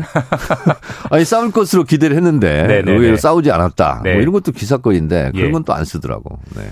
국민의힘 같은 경우는 어쨌든 계속 수도권 위기론이 계속 나오고 어제 국민의힘 연찬회에서 그게 다뤄졌다고 하던데 수도권 위기론이 아니라 예. 대한민국 위기론이죠 지금 윤석열 정권 집권 이후에 모든 경제 수치가 지금 예. 다 마이너스고 예. 어, 중국 수출도 막히고 그리고 경제 성장률도 OECD 국가에 비해서 거의 최저 수준이고 뭐 지금 윤석열 대통령이 어제 시점만 잘못 얘기하신 것 같은데 나라가 거덜나고 있는 중이죠. 네. 아 근데 어쨌든 총선 전략 차원에서 민주당도 수도권이 마냥 뭐 좋은 건 않고 어제 뭐 보니까 뭐 2030을 위한 전략이 없다 뭐 이런 비판도 있, 있었잖아요. 아니, 그러니까 항상 예. 음, 선거라는 것은 음, 겸손하게 대해야 되는 것이고 최선을 다 해야 예. 되는 것이죠. 근데 이제 여론조사의 대체적인 트렌드, 네. 어, 경향성은 어, 2030, 40, 50까지는 민주당이 좀 우세. 네. 그리고 65세 정도 이후부터는 민주당이 좀 분리 이렇게 나오는데 어 따지고 보면 긴 관점으로 보면 어 정권을 잃은 야당이 1년 정도 되지 않았습니까? 민주당이 30% 40% 이렇게 그 지지율을 기록하는 것은 전례가 없는 일이에요, 사실은. 음. 보통 20%대, 어떤 데는 10%로 네. 내려가고 네. 어 그렇게 하는데 물론 저희가 이제 잘해서가 아니라 윤석열 어, 정권이 워낙 망치고 있으니까 뭐 반사적으로 저희 민주당이 상대적으로 지지 높은데 역대 집권 1년 차에 비하면 윤석열 정권이 지지율 50% 넘어갔다는 거 들어본 적 있습니까? 여론조사상 거의, 거의, 없죠. 없었죠. 거의 네, 없었죠. 네, 네. 근데 문재인 정부 때 집권 1년 동안 한번 생각해 보세요. 뭐 심지어 80%, 뭐 60%, 70% 이렇게 나오는 게 보통이지 않았습니까? 그렇게 본다면 지금 언론에서 윤석열 정권 집권 1년 동안 50%못 넘겨. 예. 이게 사실은 기사 제목이죠. 음. 그리고 민주당은 정권을 잃은 야당 치고 역대 에, 최고의 기록, 지지율 기록. 이- 이게 사실은 기사 제목이 맞는 건데 음. 옛날에 박근혜 정부 생각해 보세요. 40%가 좀 넘으면 박근혜 정권 콘크리트 지지율 견고해. 이게 기사 제목이었거든요. 예. 어, 그런 거에 비하면 어, 윤석열 대통령은 언론 지형이 본인들한테 불리하다고 그러는데 언론 때문에 사실 버티고 있는 거예요. 또 의원님 아시겠지만 지지율 여론조사를 언급하시면 저희가 또 고지해야 되는 게 제가 이건 많아집니다. 뭐냐면 숫자를 안 했기 때문에 네. 중앙선거관리위원회 네. 홈페이지를 참조하시기 바랍니다. 이 말은 안 해도 됩니다. 그래도 제작진 해야 된다고 합니다. 아, 그렇습니까? 네. 한국갤럽 자체 조사 22일부터 24일까지 조사한 결과가 있는데 민주당 지지율이 32%, 국민의힘 지지율 34%, 대통령 국정 수행 지지율은 35%. 자, 갤럽만 얘기를 자꾸 이렇게 하시는데 KBS도 뉴스 토마토나. 김어준의 여론조사 꽃 이런 데. 보면은요. 네. 김어준의 여론조사 꽃은 대- 국민의힘 지지율이 드디어 20%대로 예, 예. 그리고 대통령 국정 지지율도 30% 이하 20%대로 예, 예. 이렇게 추락한 것도 있어요. 그러니까 여론조사와 숫자는 좀 네. 되도록 언급해주지 않으시면 그래서. 김어준 씨가 하는 예, 예, 예. 여론조사 꽃도 중앙선거관리위원회 홈페이지를 참고하시면 되겠습니다. 그 1년 말씀하셔가지고 어제가 이제 이재명 대표 취임 1년이기도 했잖아요. 네네. 이재명 대표 1년 대표님이 딱 기사화 되기 좋게 네. 점수 평가하신다면 어떻습니까? 점수로는 말하기는 좀 그렇고 예. 왜냐하면 저희가 국정을 책임진 건 아니지 않습니까? 그래서 윤석열 점수, 윤석열 정권의 국정 네. 수행 점수를 한다면 지지율 그대로입니다. 뭐한 3, 30%대 네, 예, 그리고 예. 뭐 최근에는 제가 20% 떨어졌다 예, 예, 그러는데 예. 수미한 가로도 따질 수가 없죠. 음, 보통 그렇지 않습니까? 그럼 이재명 대표의 대표 그래서 이재명 대표는 네, 네. 워낙 지금 정치 보복 탄압을 많이 받고 있죠. 네. 그걸 헤쳐 나가기에도 바쁘다. 그래서 음. 점수를 따질 일은 아니고 네, 굳이 얘기한다면 어, 시련도 많고 할 일도 많다. 네, 어, 그 1년이었다. 그리고 어, 한마디로 사자성어로 얘기한다면 수적 천석. 수적 천석. 네. 물수. 네, 네, 그다음에 물방 물방울적. 예, 뚫을 천. 네, 돌석. 네. 그 떨어지는 물방울이 에, 바위를 뚫는다. 그러니까 그런 것처럼 해석 해석을 해주세요. 네, 네. 어, 윤석열 대통령이 에, 우리 한때 여기가 지금 정치 펀치 아닙니까? 예. 마이크 타이슨 기억하시죠? 예, 알죠. 뭐 케이오 퍼레이드를 네. 하고 그렇지만 마이크 타이슨도 시간이 지나면 네. 결국 이제 다운도 당하고 네. 패배도 하고 이런 것처럼 네. 지금은 검찰이 휘두르는 무소불위의 칼 역대 정권이 갖지 못했던 언론과 검찰을 그리고 뭐 사법까지도 틀어지고 있는 이런 형국인데 막강해 보이죠 마이크 네. 타이슨처럼 그러나 시간이 가면 그것도 네. 힘을 잃고 쓰러지게 돼 있다. 음. 그래서 저희는 물방울이 떨어지는 물방울이 바위를 뚫는 심정으로 음. 뚜벅뚜벅 우리의 길을 간다. 음, 네. 그러면은 그 이재명 대표 구속영장 체포 동의안이라는 또 음. 다른 바위는 어떻게 해야 됩니까? 어 저는 네. 음 이것도 이제 에, 언론에 강- 굉장히 관심을 많이 가질 텐데 가질 수밖에 없죠. 네, 그렇습니다. 네, 그런데 네, 예를 들면 백현동 식품연구원, 뭐 백현동 건 같은 경우도 따지고 보면 백현동 음, 식품연구원이 공공기관 지방 이전을 해라. 네. 근데 학부, 한국식품연구원이 이사를 못 하고 있었어요. 음. 땅을 못 팔고 가니까. 예, 예. 그러니까 땅값을 올리기 위해서 용도 변경을 하라. 이것이 박근혜 정부가 성남시에 요구했던 거예요. 예. 관계부처 회의를 세 번이나 하고 또 국토부에서 공문을 여러 차례 바- 바- 보냈는데 그 공문을 보면 용도 변경하라고 거의 강압적인 지시가 내려옵니다. 그래서 어쩔 수 없이 종상향을 한 거예요. 예. 아파트를 지을 수 있는 걸로. 어, 그게 삼종이라고 그러는데 근데 이재명 성남시의 입장에서는 우리 R&D 시설 이런 것도 유치를 할 수도 있어 이 땅에. 네. 그러면 사종으로 해야 된다는 거죠.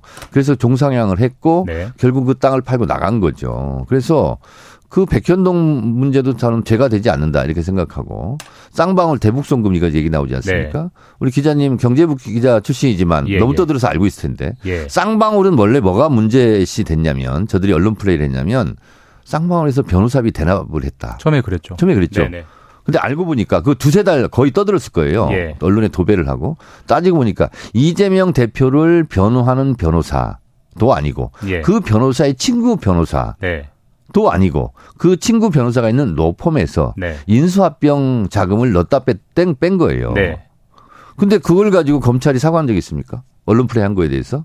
그런데 어, 그렇게 해서 이게 자취를 감췄고요. 변호사비 예. 대납 사건. 원래 쌍방울 사건은 거기서 시작됐고 어, 그 다음에는 뭘로 했냐면 500만 달러 대북 송금을 했다. 근데 그거는 어, 경기도하고 아무 상관이 없는 일이에요. 음. 유리 온실 기자재를 음. 어, 지어주려고 북한에 그건 이제 유엔 제재 때문에 현금이 안 되니까 그래서 그걸 하려고 했던 사업이라는 거죠. 근데 의원 이게 사실 뭐 네. 혐의가 얼마나 구체적이냐, 네. 그게 얼마나 뭐 유죄의 가능성이 있느냐도 네. 중요하지만 어쨌든 아니 그 이재명 당연히 그 유죄 가능성이 있는 거죠. 검찰이 기분 나쁘면 그래 막 소환하고 예, 예, 영장 예. 치고 합니까?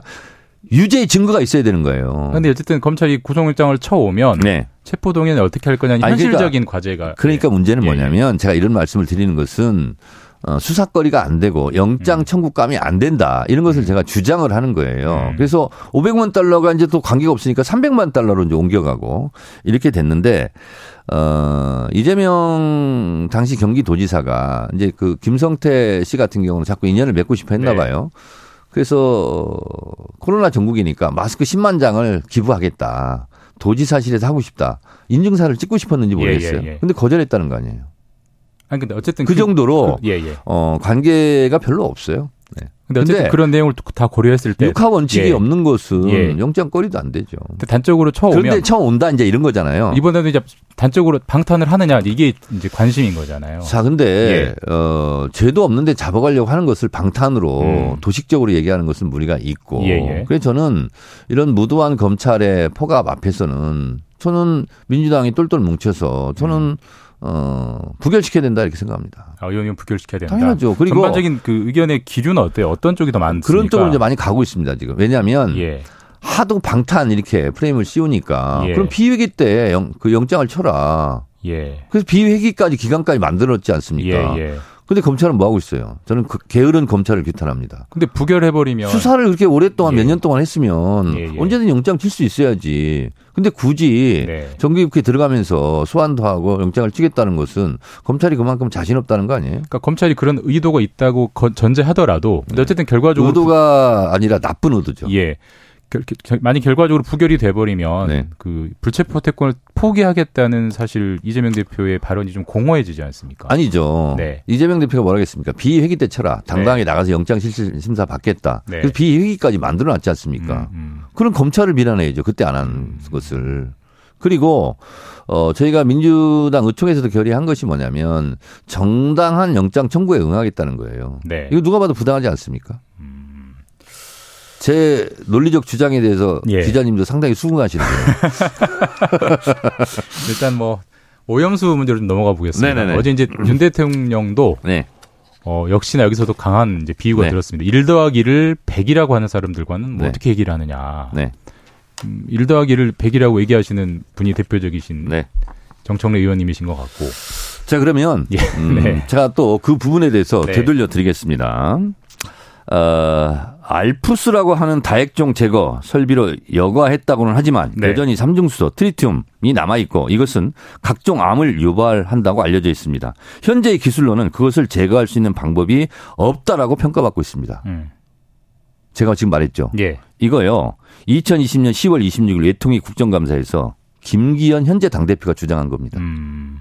그러면 윤석열 대통령이 그 2020년 김기현 대표가 얘기했던 거에 대해서도 혼내야죠. 음. 그렇죠? 네. 그리고 또 하나 제가 주장을 하겠습니다. 그 자기 모순이다. 네, 일본 정부가 후쿠시마 오염수를 태평양에 방류하기로 결정했습니다. 이는 바다를 함께하는 인접 국가 국민들에 대한 폭거로서 강력히 규탄합니다.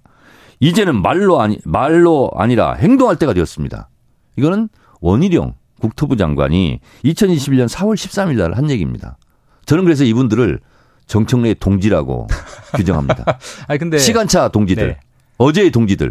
근데 지금은 동지는 네. 간데 없고 깃발만 나부끼고 있어요. 아 근데 이제 뭐 제가 정확한 워딩까지 기억 안 납니다만은 이제 정의용 안보실장 등등도 국회에 나와서 안전성이 담보된다면 뭐 받아들일 수 아니죠. 있다 이런 우리는 강력하게 규탄하고 예.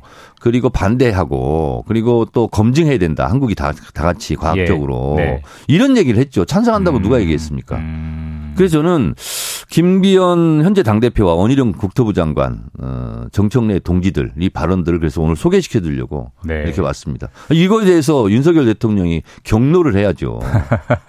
어? 해병대 예. 어, 채모상비형 사건에 경로할 것이 아니라 네, 네. 이런 거에 경로해야 되는 거예요. 음. 이것이 숨이 일관하지 않습니까? 그럼 이때 어떤 그리고 김기현 당대표 이때 한 발언에 대해서 네. 원희룡 동지 그때 이 발언한 거에 대해서 네, 네. 지금은 어떤 입장인지 KBS 인터뷰 한번 해보세요. 제가 정치부 기자들에게 한번 요청해 보겠습니다. 네. 근데 이게 민주당 입장에서는 이제 장외 네. 집회도 계속 예고가 이번 주말에도 뭐 예정돼 있다는 일정을 본 것도 같고요. 네. 지금은 불의에 맞서 예. 투쟁할 때입니다. 그러니까 규탄은 좋은데 KBS도 큰일 났어요 지금. 네? 왜요? 이동관 방통위원장 지금 드디어 지금 어, 취임했잖아요 지금. 예, 예. KBS를 향해서도 불이한 탄압이 지금 몰려오고 있지 않습니까? 지금 이러고 있을 때가 아니에요 지금. 근데 별개의 이슈를 제가 차분하게 대응하도록 하겠습니다. 네, 네, 네. 근데 어쨌든 민주당 입장에서는 이 오염수 문제를 규탄하는 거는 좋은데 네. 사실 뭐 방류를 어떻게 막을 막거나 어떻게 실질적으로 할 실질적 수단이 사실 없잖아요. 자, 그래서 런던 협약 예, 어, 위반이고 그리고 IMF 국제 예. 해사기구에서도 이런 방사능 핵폐기를 버리지 마라 이런 게 다 규정 위반인 거고요. 그래서 어 조만간 이 문제가 네. 어, 다뤄질 예정이랍니다. 그래서 저희는 어, 또 국제해양재판소에 제소를 하고 네. 우리가 WTO 같은 경우도 2차에서 이기지. 않았습니까? 네. 그래서 이런 운동을 적극적으로 좀 할 생각이고 예. 그리고 어차피 이제 의제로 다뤄진다니까 네. 그리고 어 지금 일본 같은 경우는 상당히 곤란한 지경이 빠진 것이 중국에서 일본 수산물 전면 수입 금지하지 않았습니까? 네네네. 근데 일본에서 수출하는 것의 40%가 중국이 한다는 거 아니에요? 예, 예. 근데 중국은 어, 거기다 더해서 일본 수산물을 원료로 하는 가공식품까지 금지하고 전면 만약에. 네. 적발이 되면 처벌하겠다 이런 네. 거고요. 지금 미국에서도 미국 입장이 상당히 재밌습니다. 찬성 지지한다고 발표했잖아요. 예, 예. 대법관에서. 그리고 나서 일본 수산물은 수입하지 않겠다. 음. 미국도 실리 외교를 하는 거예요. 그러니까 찬성은 하는데 치고 빠지게 하는 거죠. 예. 근데 어 중국, 미국이 다 이러고 있는데 한국만 지금 음. 그냥 당하고만 있는 거잖아요. 지금 네네. 한마디도 못 하고. 미국의 수입 금지 방침이 발표가 됐던 건가요? 지금 앞으로 그렇게 될 거라고 저도 예. 기사에서 읽었거든요. 아, 그런 보도가 있었다. 네네네네. 아, 마지막으로 이, 문- 이 문제 다른 얘기인데 이거 하나 짚고 마무리해야 될 것 같은데요. 정율성 기념공원 논란, 광주에서 추진되는 거. 네. 박민식 법무부 장관이 직을 걸고 막겠다 라고 하던데. 아니 근데 예. 박민식 장관 그 의기는 좋은데 네. 정일성 장관을 세상에 드러내고 기념하고 하는 것은요 보수 예. 정권도 다 한 거예요. 이 전 정부 때도 다다 같이. 그렇죠. 지금 음. 몇십 년 동안 한 거고요. 예, 예. 그리고 정일성 뭐 음악제라든가 이런 행사를 하면 중국 관광객들도 많이 오고 이게 하루 이틀 한 20년 넘었어요 지금 한 것이. 근데 이제 와서 갑자기 이렇게 음. 되는 것은 어 제가 봤을 때는 음, 잘못된 생각을 하고 있는 것 같아요 윤석열 음. 정부에서 음. 왜냐하면 아, 이념 논쟁, 색깔 논쟁을 벌이면 국민을 5대 5로 갈라치게 할 수 있다. 음. 마치 옛날에 총선 때 어, 북한에 대해서 총 쏴달라 총풍 사건 일으킨 네네. 것처럼 그런 연상을 하고 있는 것 같은데 네네. 제 생각에 그런데 옛날하고 다릅니다. 이거는 음. 색깔론 이념 논쟁으로 총선에서 득볼 생각은 아- 아예 예전적이 안 하는. 게 좋다 이렇게 생각합니다. 이런 건 잘 안 먹힐 거다. 안 먹히죠. 네, 네. 철진한 색깔 논쟁이죠. 네, 지금까지 정치펀치 정청래 민주당 최고위원과 말씀 나눴습니다. 저는 다시 원주로 갑니다. 감사합니다. 네. 먼길 가십시오. 네. 여러분은 지금 KBS 1라디오 최경영의 최강 시사와 함께하고 계십니다.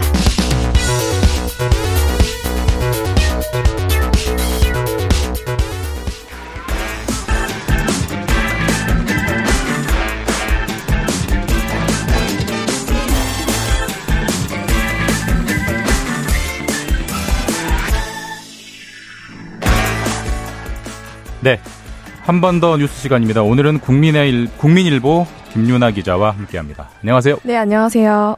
그 사람이 참 언제 어디서 어떻게 만날지를 모른다는 게 저희가 지난 1년 동안 네. 기자실에서 거의 매일 봤던 그쵸, 사이인데 네. 저도 이번 주에 대타로 들어왔고 네. 김 기자님도 이번 주 네, 대타, 오늘만 대타 그러니까 이번 주 대타잖아요. 네. 그 확률을 따지면 네, 하여튼 뭐 일단 소식으로 들어가겠습니다. 네. 어, 쉬는 얘기입니다. 쉬는 얘기. 그러니까 국민의힘 여당이 10월 2일을 임시 공휴일로 지정해 주겠다라고 이제 건의를 해서 곧 뭐 의결이 되겠죠? 네, 맞습니다. 네. 네, 9월 말에 황금 연휴 시작되잖아요. 예. 28일부터 10월 1일까지가 추석 연휴가 한 나흘간 이어지는데요. 그러니까 10월 3일이 개천절이니까 그 사이에 낀 10월 2일을 임시공휴일로 지정을 하겠다는 겁니다. 이렇게 되면 총 6일간 연휴가 생기게 되고요. 9월 28일부터 10월 3일까지. 네, 맞습니다. 예. 그리고 뒤, 그 뒤에 뭐 3일을 더 개별적으로 휴가를 내게 되면 뭐 10월 9일 한글날까지 쭉 쉬게 되거든요. 네. 이렇게 되면 최장 12일을 쉴 수 있는 겁니다. 이론적으로는 가능한 가능 한데 네. 김 기자님도 가능하세요? 불가능하죠. 예. 네. 그래서 어제 네. 국민의힘 김기현 원내대표가 이걸 대통령실에 공식 건의하겠다 예. 이렇게 언급을 했는데요. 그러니까 이번 추석이 좀 특별하다 이렇게 음. 언급을 하고 있습니다. 그러니까 왜냐하면 정부가 31일부터 이 코로나19의 감염병 등급을 지금 4, 2급인데요. 4급으로 전환하기로 했잖아요. 예. 그러니까 독감 수준으로 좀 관리를 하겠다는 건데 그리고 나서 맞는 첫 명절이라는 겁니다. 그러니까 엔데믹 추석인 건데요. 코로나 때문에 그동안 가족들 못 만났으니까 좀 이번에는 마음 편하게 좀 오래 쉬면서 만나라 이런 취지입니다. 그 코로나 없는 정말 추석다운 추석이 4년 만이니까 네. 좀 길게 쉽시다 뭐 이런 취지네요. 네, 맞습니다. 또 내수 진작과 소비 활성화 측면에서도 좀 긍정적일 거다 이렇게 기대를 하고 있는데요. 그러니까 아무래도 휴일이 길어지게 되면 뭐 교통량도 분산이 되니까 뭐 이동 시간도 많이 단축이 되고요. 여러 가지 뭐 긍정적인 효과들이 있을 거다 이렇게 보고 있습니다. 그런데 아무래도 휴일 반기는 국민들 많잖아요. 예. 그래서 추석 민심을 좀 신경 쓴 걸로 보이는데요. 결정은 최종 국무회의에서 하게 됐는데 이미 어제 밝히기 전부터 대통령실이 비공식적으로 검토는 해왔었거든요. 음. 그래서 조만간 윤석열 대통령이 주재하는 국무회의에서 의결할 걸로 보입니다. 근데 사실 이제 휴일이 길어지면은 뭐 근로자, 그러니까 월급쟁이들은 좋지만 또 월급을 주는 쪽은 뭐 늘 싫어하지 않았습니까? 네, 맞습니다. 재개 반응은 어때요? 그러니까 좀 업종별로 엇갈리는데요. 그러니까 아무래도 휴가가 오래 쓸 수 있게 되면 사람들이 여행을 많이 떠나게 되니까 뭐 관광업계나 유통업계 이런 곳들은 환영을 하고 있습니다. 음. 반면에 뭐 기계나 공장 멈춰야 하는 곳들은 어 굉장히 부담스러워 할 수밖에 없는데요. 그렇다면 그 실제 임시 공휴일을 지정을 해서 경제 효과가 있는지 이걸 좀 따져보면요. 그게 중요하죠. 네, 네. 현대경제연구원이 2020년에 내놓은 결과인데 가장 최근에 있었던 게 2020년 8월 17일 임시 공휴일이었거든요. 음. 그때 내놓은 분석입니다. 그러니까 임시 공휴일을 하루 지정을 해서 국민이 절반 쉰다고 가정을 했을 때 이때는 4조 2천억 원의 생산 유발 효과가 있다 이렇게 봤습니다.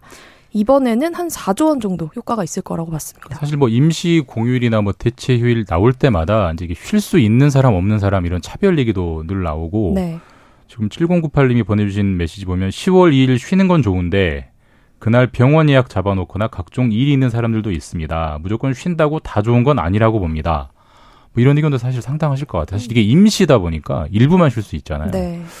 그리고 사실 이게 임시로 쉬는 거니까 당장은 짧게는 내수 진작 효과가 있기는 하겠습니다만 이게 얼마나 과연 길게 갈 거냐 이것도 좀 따져봐야 될 것 같고 근데 임시공휴일이라는 게 사실 이번이 처음이 아니고 네. 예전에 찾아보면 뭐 재밌는 막 사례들도 있다면서요. 네, 제가 임시공휴일 역사를 좀 찾아봤더니요. 네. 2002년 한일 월드컵 때 7월 1일이 임시공휴일로 지정이 됐었습니다. 아, 기억도 안 나네요. 네. 그랬나 봐요. 이 날이 어떤 날이었냐면요. 예. 폐막식 다음 날이었습니다. 그러니까 축구 대표팀의 4강 신화를 좀 축하하자 예. 이런 의미로 임시공휴일로 지정이 됐었고요. 어. 뭐 비슷하게는 서울 올림픽이 개막을 했던 1988년 9월 17일도 임시공휴일이었습니다. 음. 또 저는 이게 신기했는데요.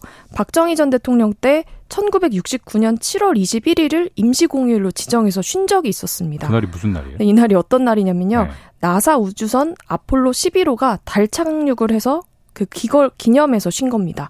그러니까 미국이 달에 갔는데 우리가 그걸 기념해서 쉰 거죠. 아. 그리고 이승만 전 대통령 때부터 노태우 전 대통령 때까지 역대 대통령들 취임식 날도 임시 공휴일이었습니다. 그러니까 예전에는 독재 정권 때그 예. 임시 공휴일을 권력자가 마치 뭐 선물 베푸는 듯이 시혜를 베풀듯이 네, 예. 이렇게 지정을 했었죠. 그러다가 김영삼 전 대통령 이후부터는 그 취임식을 그냥 평일에 치르기 음. 시작했습니다. 뭐 또 특정 지역에서만 임시 공휴일이 지정이 된 적도 있었는데요. 그러니까 에이펙 정상회의가 개최됐던 2005년 11월 18일 이날은 부산에서만 임시 공휴일이었습니다.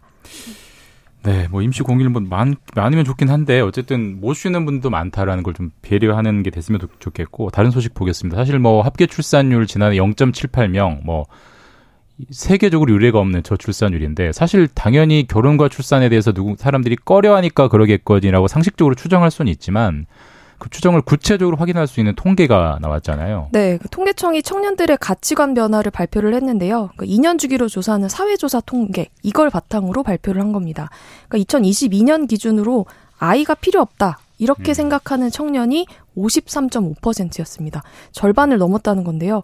2018년 조사를 보면 그래도 그때는 절반은 안 넘었었거든요. 그래서 그때는 46.4%였는데 2020년에 처음으로 50.5%로 절반을 넘었고요. 이번에는 그거보다 더 크게 증가한 겁니다. 아이가 필요 없다고 생각하는 청년이 2018년에는 46%인데 2022년에는 53%다.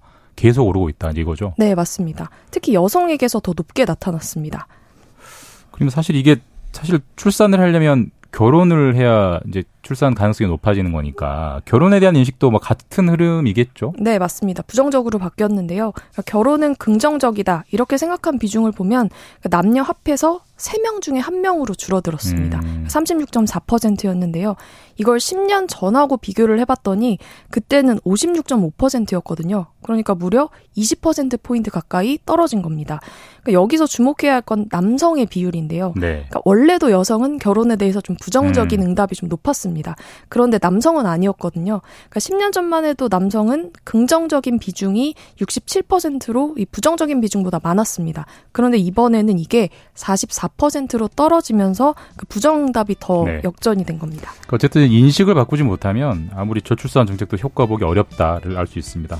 한 번 더 뉴스 김윤아 기자였습니다. 감사합니다. 감사합니다. 네, 최강시사 2부는 여기서 마치고요. 3부에서는 이종찬 광복회장 만나보겠습니다.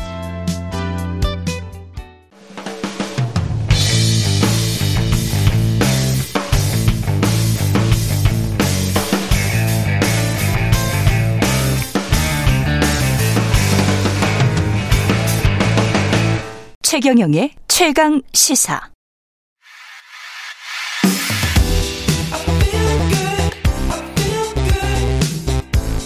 세상에 이익이 되는 방송. 최경영의 최강 시사. 네, 다음 최강 인터뷰는 사실 이번 주 들어서 급격하게 계속 꼬리에 꼬리를 물고 있는 이슈입니다. 홍범도 장군 등 독립운동가들의 흉상을 육군사관학교에서 다른 곳으로 옮기는 걸 검토하겠다라는 방침이 나오면서 또 많은 논란이 제기되고 있는데 이종찬 광복회장이 직접 국방부 장관에게 공개 서한 형식의 보도자료를 보내면서 강하게 이제 비판을 하셨습니다. 실제로 이종찬 회장님 직접 모시고 얘기 들어보겠습니다. 안녕하세요, 회장님. 예, 안녕하십니까. 예, 일단 내용이 내용인 만큼 바로 본론으로 들어가겠습니다. 네. 사실 뭐 회장님께서는 이제 개인적으로는 이 다, 다섯 분의 형상 중에 한 분이신 이회영 우당 이회영 선생님이 조부님이신 거죠? 네, 맞습니다. 그 이회영 선생님 뭐 모르는 분들 혹시라도 있으실까봐 그러니까 신흥무관학교 세워서 독립군을 양성하신 이제 독립지사시고 그리고 이분을 포함해서 이제 홍범도 장군 등등을 포함해서 육사 앞에 있던 형상 다섯 명을 이전하는 걸 검토하겠다라고 이제 육사에서 그리고 네. 국방부 장관이 확인을 했는데 네. 일단 기본적으로 회장님께서는 이 사안을 어떻게 바라보고 어떻게 평가하고 계십니까? 이 흉상 다섯 분을 모시게 된 그 경위부터 사실은 따져야 되거든요. 예.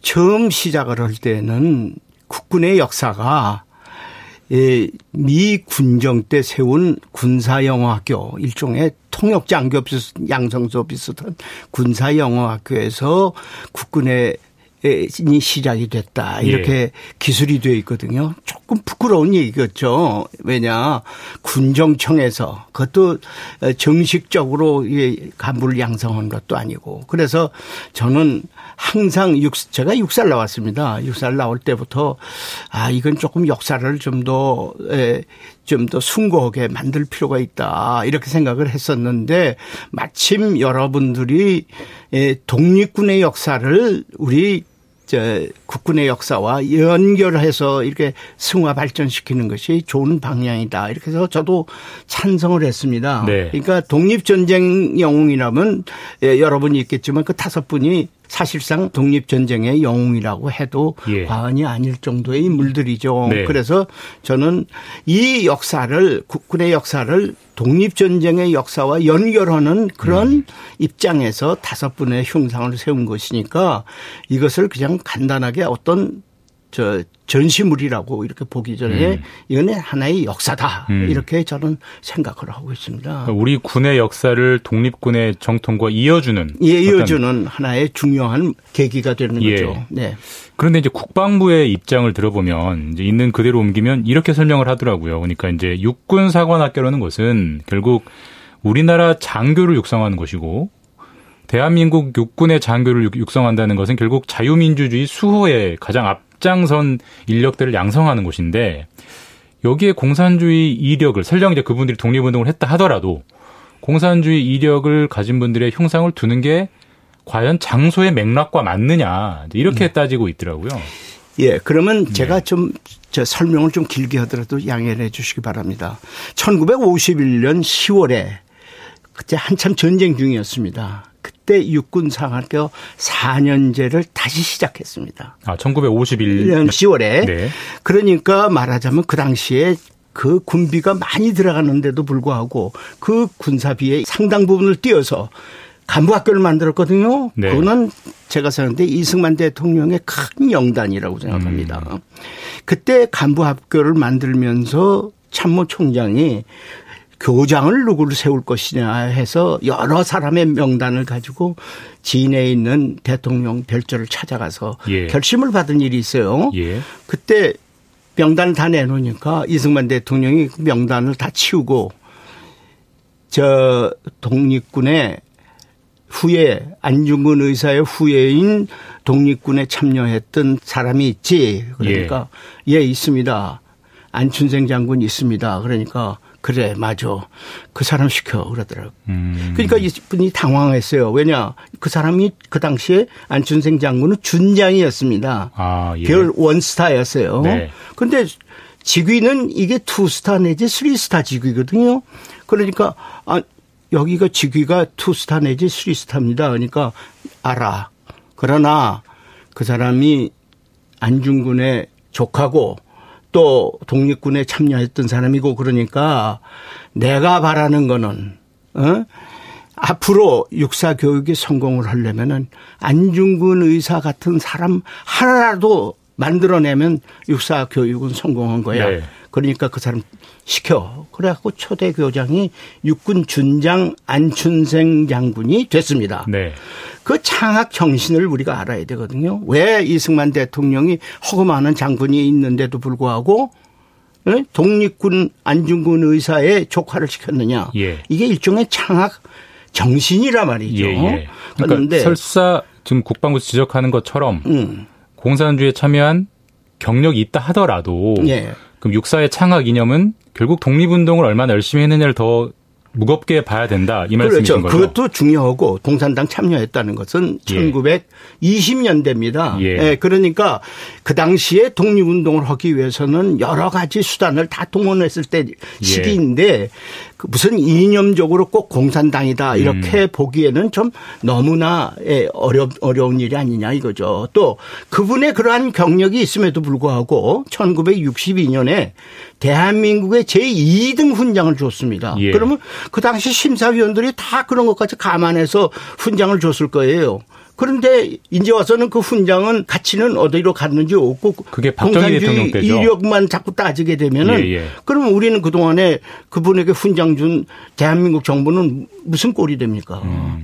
그 사실이니까 그러니까 1920년대 북한 정권이 수립되기 전에 예. 공산주의는 또 맥락을 좀 달리 봐야 된다. 예. 뭐 충분히 맥락을 일... 달리 봐야 되고 또그 예.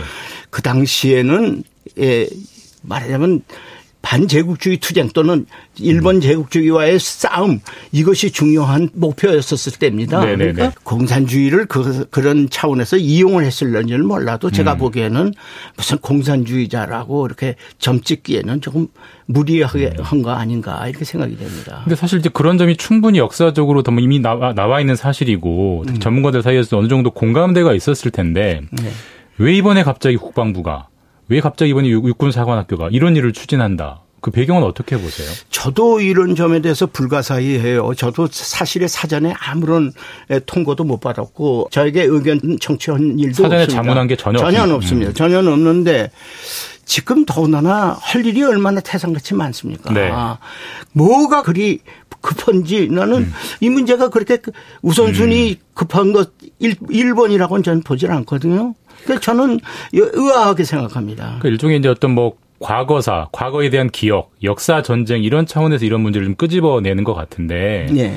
뭐 사실 윤석열 대통령이 이제 광복절 경축사에서도 우리의 독립운동은 주권 회복 이후에 공산 세력과 맞서 자유 대한민국을 지켜내는 것으로라고 하면서 그 연결 그, 그 자유 진영이 얼마나 충실했느냐를 굉장히 강조하는 발언을 했어요. 맞습니다. 그 예. 발언을 하셨는데 이것도 또 생각해야 되거든요. 윤석열 대통령이 예, 정치 출범을 시작을 할 때 제일 먼저 간 데가 어딥니까? 우당 기념관이었습니다. 네. 그 다음에는 정치 시작하긴 선언을 어디서 했습니까? 매헌 윤봉길 기념관에서 했습니다. 예. 그러니까 그분의 근본은 예? 독립운동이 모든 것의 베이스입니다. 그 위에 말하자면 자유민주주의라는 질서를 세우는 작업을 하는 겁니다. 그렇기 때문에 저는 100% 동감해요. 음. 그러나 이번에 이 장관이 하는 일은 윤석열 대통령의 시킨 것으로는 저는 전혀 볼, 볼 수가 없는 것이 네. 엉뚱하게 이게 튀어나왔단 말이죠. 근데 이런 문제가 대통령실에 최소한 뭐 용인이나 묵인 없이 추진될 수 있을까요? 저는 예. 그게 그렇게 급한 일로 음. 대통령에게 진언을 해서 결심을 받았을까 하는 데 대해서는 음. 저는 의문을 갖습니다. 그러니까 회장님께서는 이게 도대체 영문은 잘 모르겠지만 음. 다소 돌발적으로 좀 튀어나온 이슈다 이렇게 보시는 거죠? 돌발적으로 튀어났을 뿐만 아니라 예. 국회에서 서로 여야 간의 논쟁을 할 때 말하자면 지금 여당 측 의원이 자꾸 이것을 걸고 넘어가고 하는 음. 그런 발언록은 제가 본 일이 있습니다만은 그게 그렇게 중요한 작용을 음. 했을까 하는 데 대해서는 저도 의아하고요. 더군다나 제가 저 이번에 절 보고 자꾸 그 공개 서한을 썼다고 그러는데 네. 제가 제일 섭섭한 점이 또 하나 있어요. 뭐냐? 이범석 장군은 우리나라의 초대 국방장관입니다. 네, 그렇죠. 그렇죠. 예. 국군을 만든 분이에요. 예. 그런데 그분의 흉상을 음. 그분에 대해서는 이런 방구도 없이 후임 국방장관이 그냥 치워버린다? 음. 그럼 선임 장관들을 어떻게 얼마나 무시했으면 그런 음. 얘기가 함부로 나올 수가 있나요? 음. 저는 이해가 잘 안 됩니다. 그런 음. 그런 이 예의상도 이거는 벗어나는 일입니다. 이거는 그래.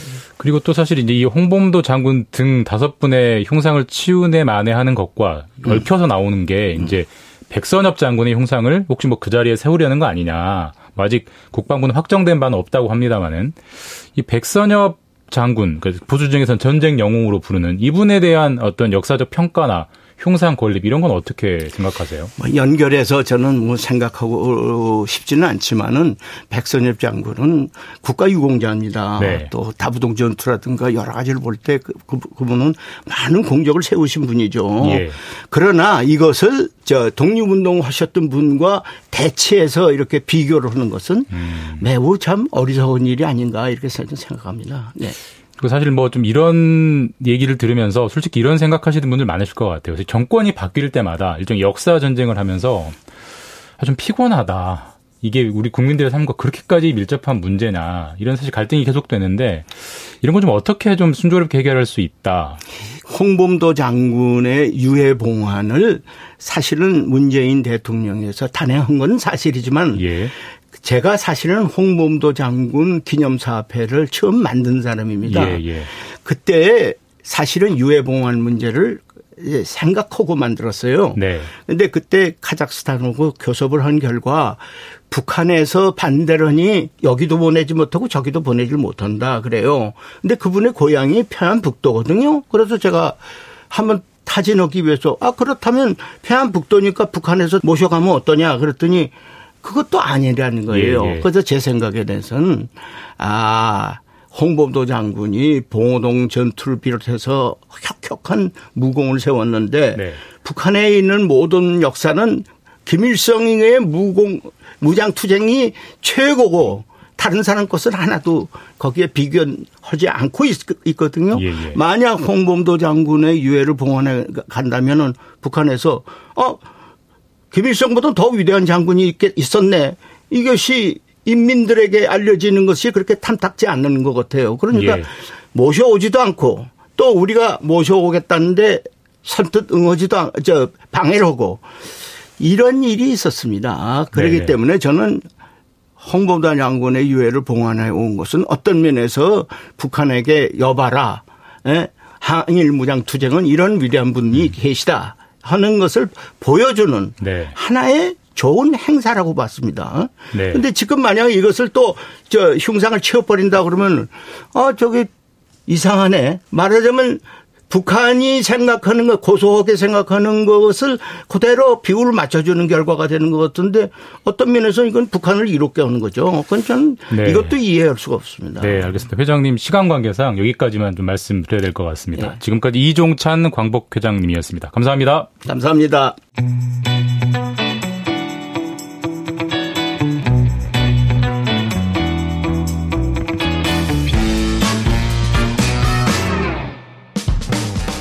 네, 정치시사 이슈의 법적 쟁점을 시원하게 파헤쳐보는 시간이죠. 최강 로스쿨. 오늘은 최강 로스쿨의 석조아 교수님을 맡고 계시는 김남근 변호사와 함께하겠습니다. 변호사님 안녕하세요. 예, 안녕하십니까. 석조아 교수님을 맡아주셨군요. 예, 아, 몰랐습니다. 뭐, 엄청 뭐 부담됩니다. 네. 예. 오늘은 이제 플랫폼 온라인 플랫폼 주제를 가져와 주셨는데 사실 뭐 플랫폼 그러면 뭐뭐 뭐 대표적으로 네이버, 카카오가 있고요. 뭐 글로벌 기업으로는 뭐 구글 등이 있을 텐데. 음. 뭐 독점 이런 거 항상 논란이 되고요. 어떤 점을 오늘은 좀 얘기를 꺼내 주시려고 하시는 거예요? 뭐 그동안 이제 네. 우리는 소위 빅테크라고 하는 구글이나 페이스북 같은 해외 빅테크의 영향력이 굉장히 작고 네. 네이버 카카오 같은 토종 플랫폼에 그 지배력이 강하기 때문에 유럽에 있는 여러 국가들처럼 그 플랫폼 독점에 대한 규제를 할 필요는 없다. 이제 이런 주장들이 강했는데 지금은 이제 페이스, 페이스북 이름이 메타로 바뀌었죠. 예, 운영 회사가 네. 이제 메타입니다. 네. 예. 그래서 그런데 이제 최근에는 이 구글 유튜브의 그 시장 지배력이 한국에서도 이제 압도적으로 높아지는 음. 상황이어서 우리도 해외 빅테크의 그런 어 독점적인 문제들을 그 규제하기 위해서는 그런 독과점 플랫폼 규제법이 필요한 거 아니냐라는 음. 이제 논의가 많이 올라오고 있습니다. 그러니까 우리는 소위 말해서 네이버나 카카오 같은 토종 플랫폼들이 좀 버텨줬었는데 이제 우리도 별수 없이 점점 구글 이런 생태계로 편입된다 뭐 이렇게 보는 예, 뭐 거죠. 그렇죠. 그리고 그게 이제 예. 편입만 되는 게 아니라 결국 예. 또 구글 유튜브의 그 생태계 안에서 구글이 또 벌이고 있는 그 독과점을 이제 남용하는 행위 예. 그런 폐해들도 많아지고 있기 때문에 그런 네. 폐해들을 견제하기 위해서는 독과점 플랫폼에 대한 규제법 같은 게 필요하다는 것이죠. 그 단적으로 구글 독점의 폐해가 어느 정도다를 좀 단적으로 알 수 있는 사례가 있을까요? 뭐 대표적인 게 이제 우리 네. 삼성전자 그러면 우리는 어마어마한 이제 기업이잖아요. 예. 예. 그래서 이제 삼성전자가 휴대폰을 만들면 휴대폰을 운영하는 체계가 필요하잖아요. 안드로이드. 예, 그 이제 예. 안드로이드인데. 예. 근데 문제는 이제 삼성의 입장에서 보게 되면 자신들이 운영 체계를 만들고 싶을 거 아니에요? 뭐 그렇겠죠, 당연히. 그래서, 네. 그래서 만들었죠. 당연히 삼성이 그걸 못 만들겠어요. 예. 그러니까 그 휴대폰 모바일 운영 체계를 만들었는데 네. 이제 이거에 대해서 구글 측에서는 안드로이드 그 운영 체계는 오픈 소스로 우리가 공개는 했지만 네. 안드로이드와 관련된 여러 가지 이제 구글의 그 프로그램들이 있잖아요. 구글 플레이라고 하는 예, 예. 애플리케이션을 다운받는 것도 있고 음. 구글 지도도 있고 구글 스토어도 있고 네. 이런 걸 한 묶음으로 이용해야 되는데 만일 삼성이 자기들이 개발하는 운영 체계를 탑재하게 되면 이런 걸 다 못 이용하게 만들겠다. 아. 아. 이렇게 하니까 이제 삼성으로서는 탑재를 할 수가 없잖아요. 그러니까 우리는 세트 상품으로만 판다. 세트 상품만 팔지 소위 이제 네. 파편화 금지 계약이라고 그래가지고 예, 예. 이걸 파편적으로 따로 이용하겠다 그러면 그건 안 된다. 라는 거죠. 그러니까 너 이거 이용하고 싶은 것만 뽑아 먹는 건 안 돼. 다 네. 한꺼번에 네. 이용해야 되니까 네. 너희들이 독자적으로 개발한 그런 모바일 운영 체계를 휴대폰에 탑재할 수 없다라는 거죠. 그래서 말, 말이 좋아서 오픈 소스지 실질은 오픈 소스가 아니네요. 이제 그 네. 오픈 소스라는 걸 가지고 이제 안드로이드 운영 체계로 한 전 세계 휴대폰 시장에 이제 한 70% 정도를 장악을 해놓고 그 다음서부터는 이제 이 독점을 음. 확보한 걸 가지고 이제 여러 가지 남용 행위를 하는 거죠. 이제 그러다 보니까 뭐, 뭐 삼성뿐만 아니라 뭐 알리바바도 이제 뭐 알리바바 운영 체계 뭐 이런 거 다 만들었지만 그걸 사용하지 못하게 어떻게 보면 이제 혁신을 저해하는 행위를 한 예. 거죠. 자기들이 확보한 독점을 이용해서. 그래서 그 부분에 대해서도 이제 음. 그한 2천억이 넘는 과징금 처분을 음, 한국에서 이제 공정거래위원회가 부과를 한 이제 사례가 있고요. 그다음에 이제 뭐 대표적으로 논란이 한국에서 됐던 것들은 소위 이제 앱마켓에서 뭐 30%의 과다 수수료를 물린다. 인앱 결제. 네, 인앱 결제. 예, 예. 네, 문제이죠.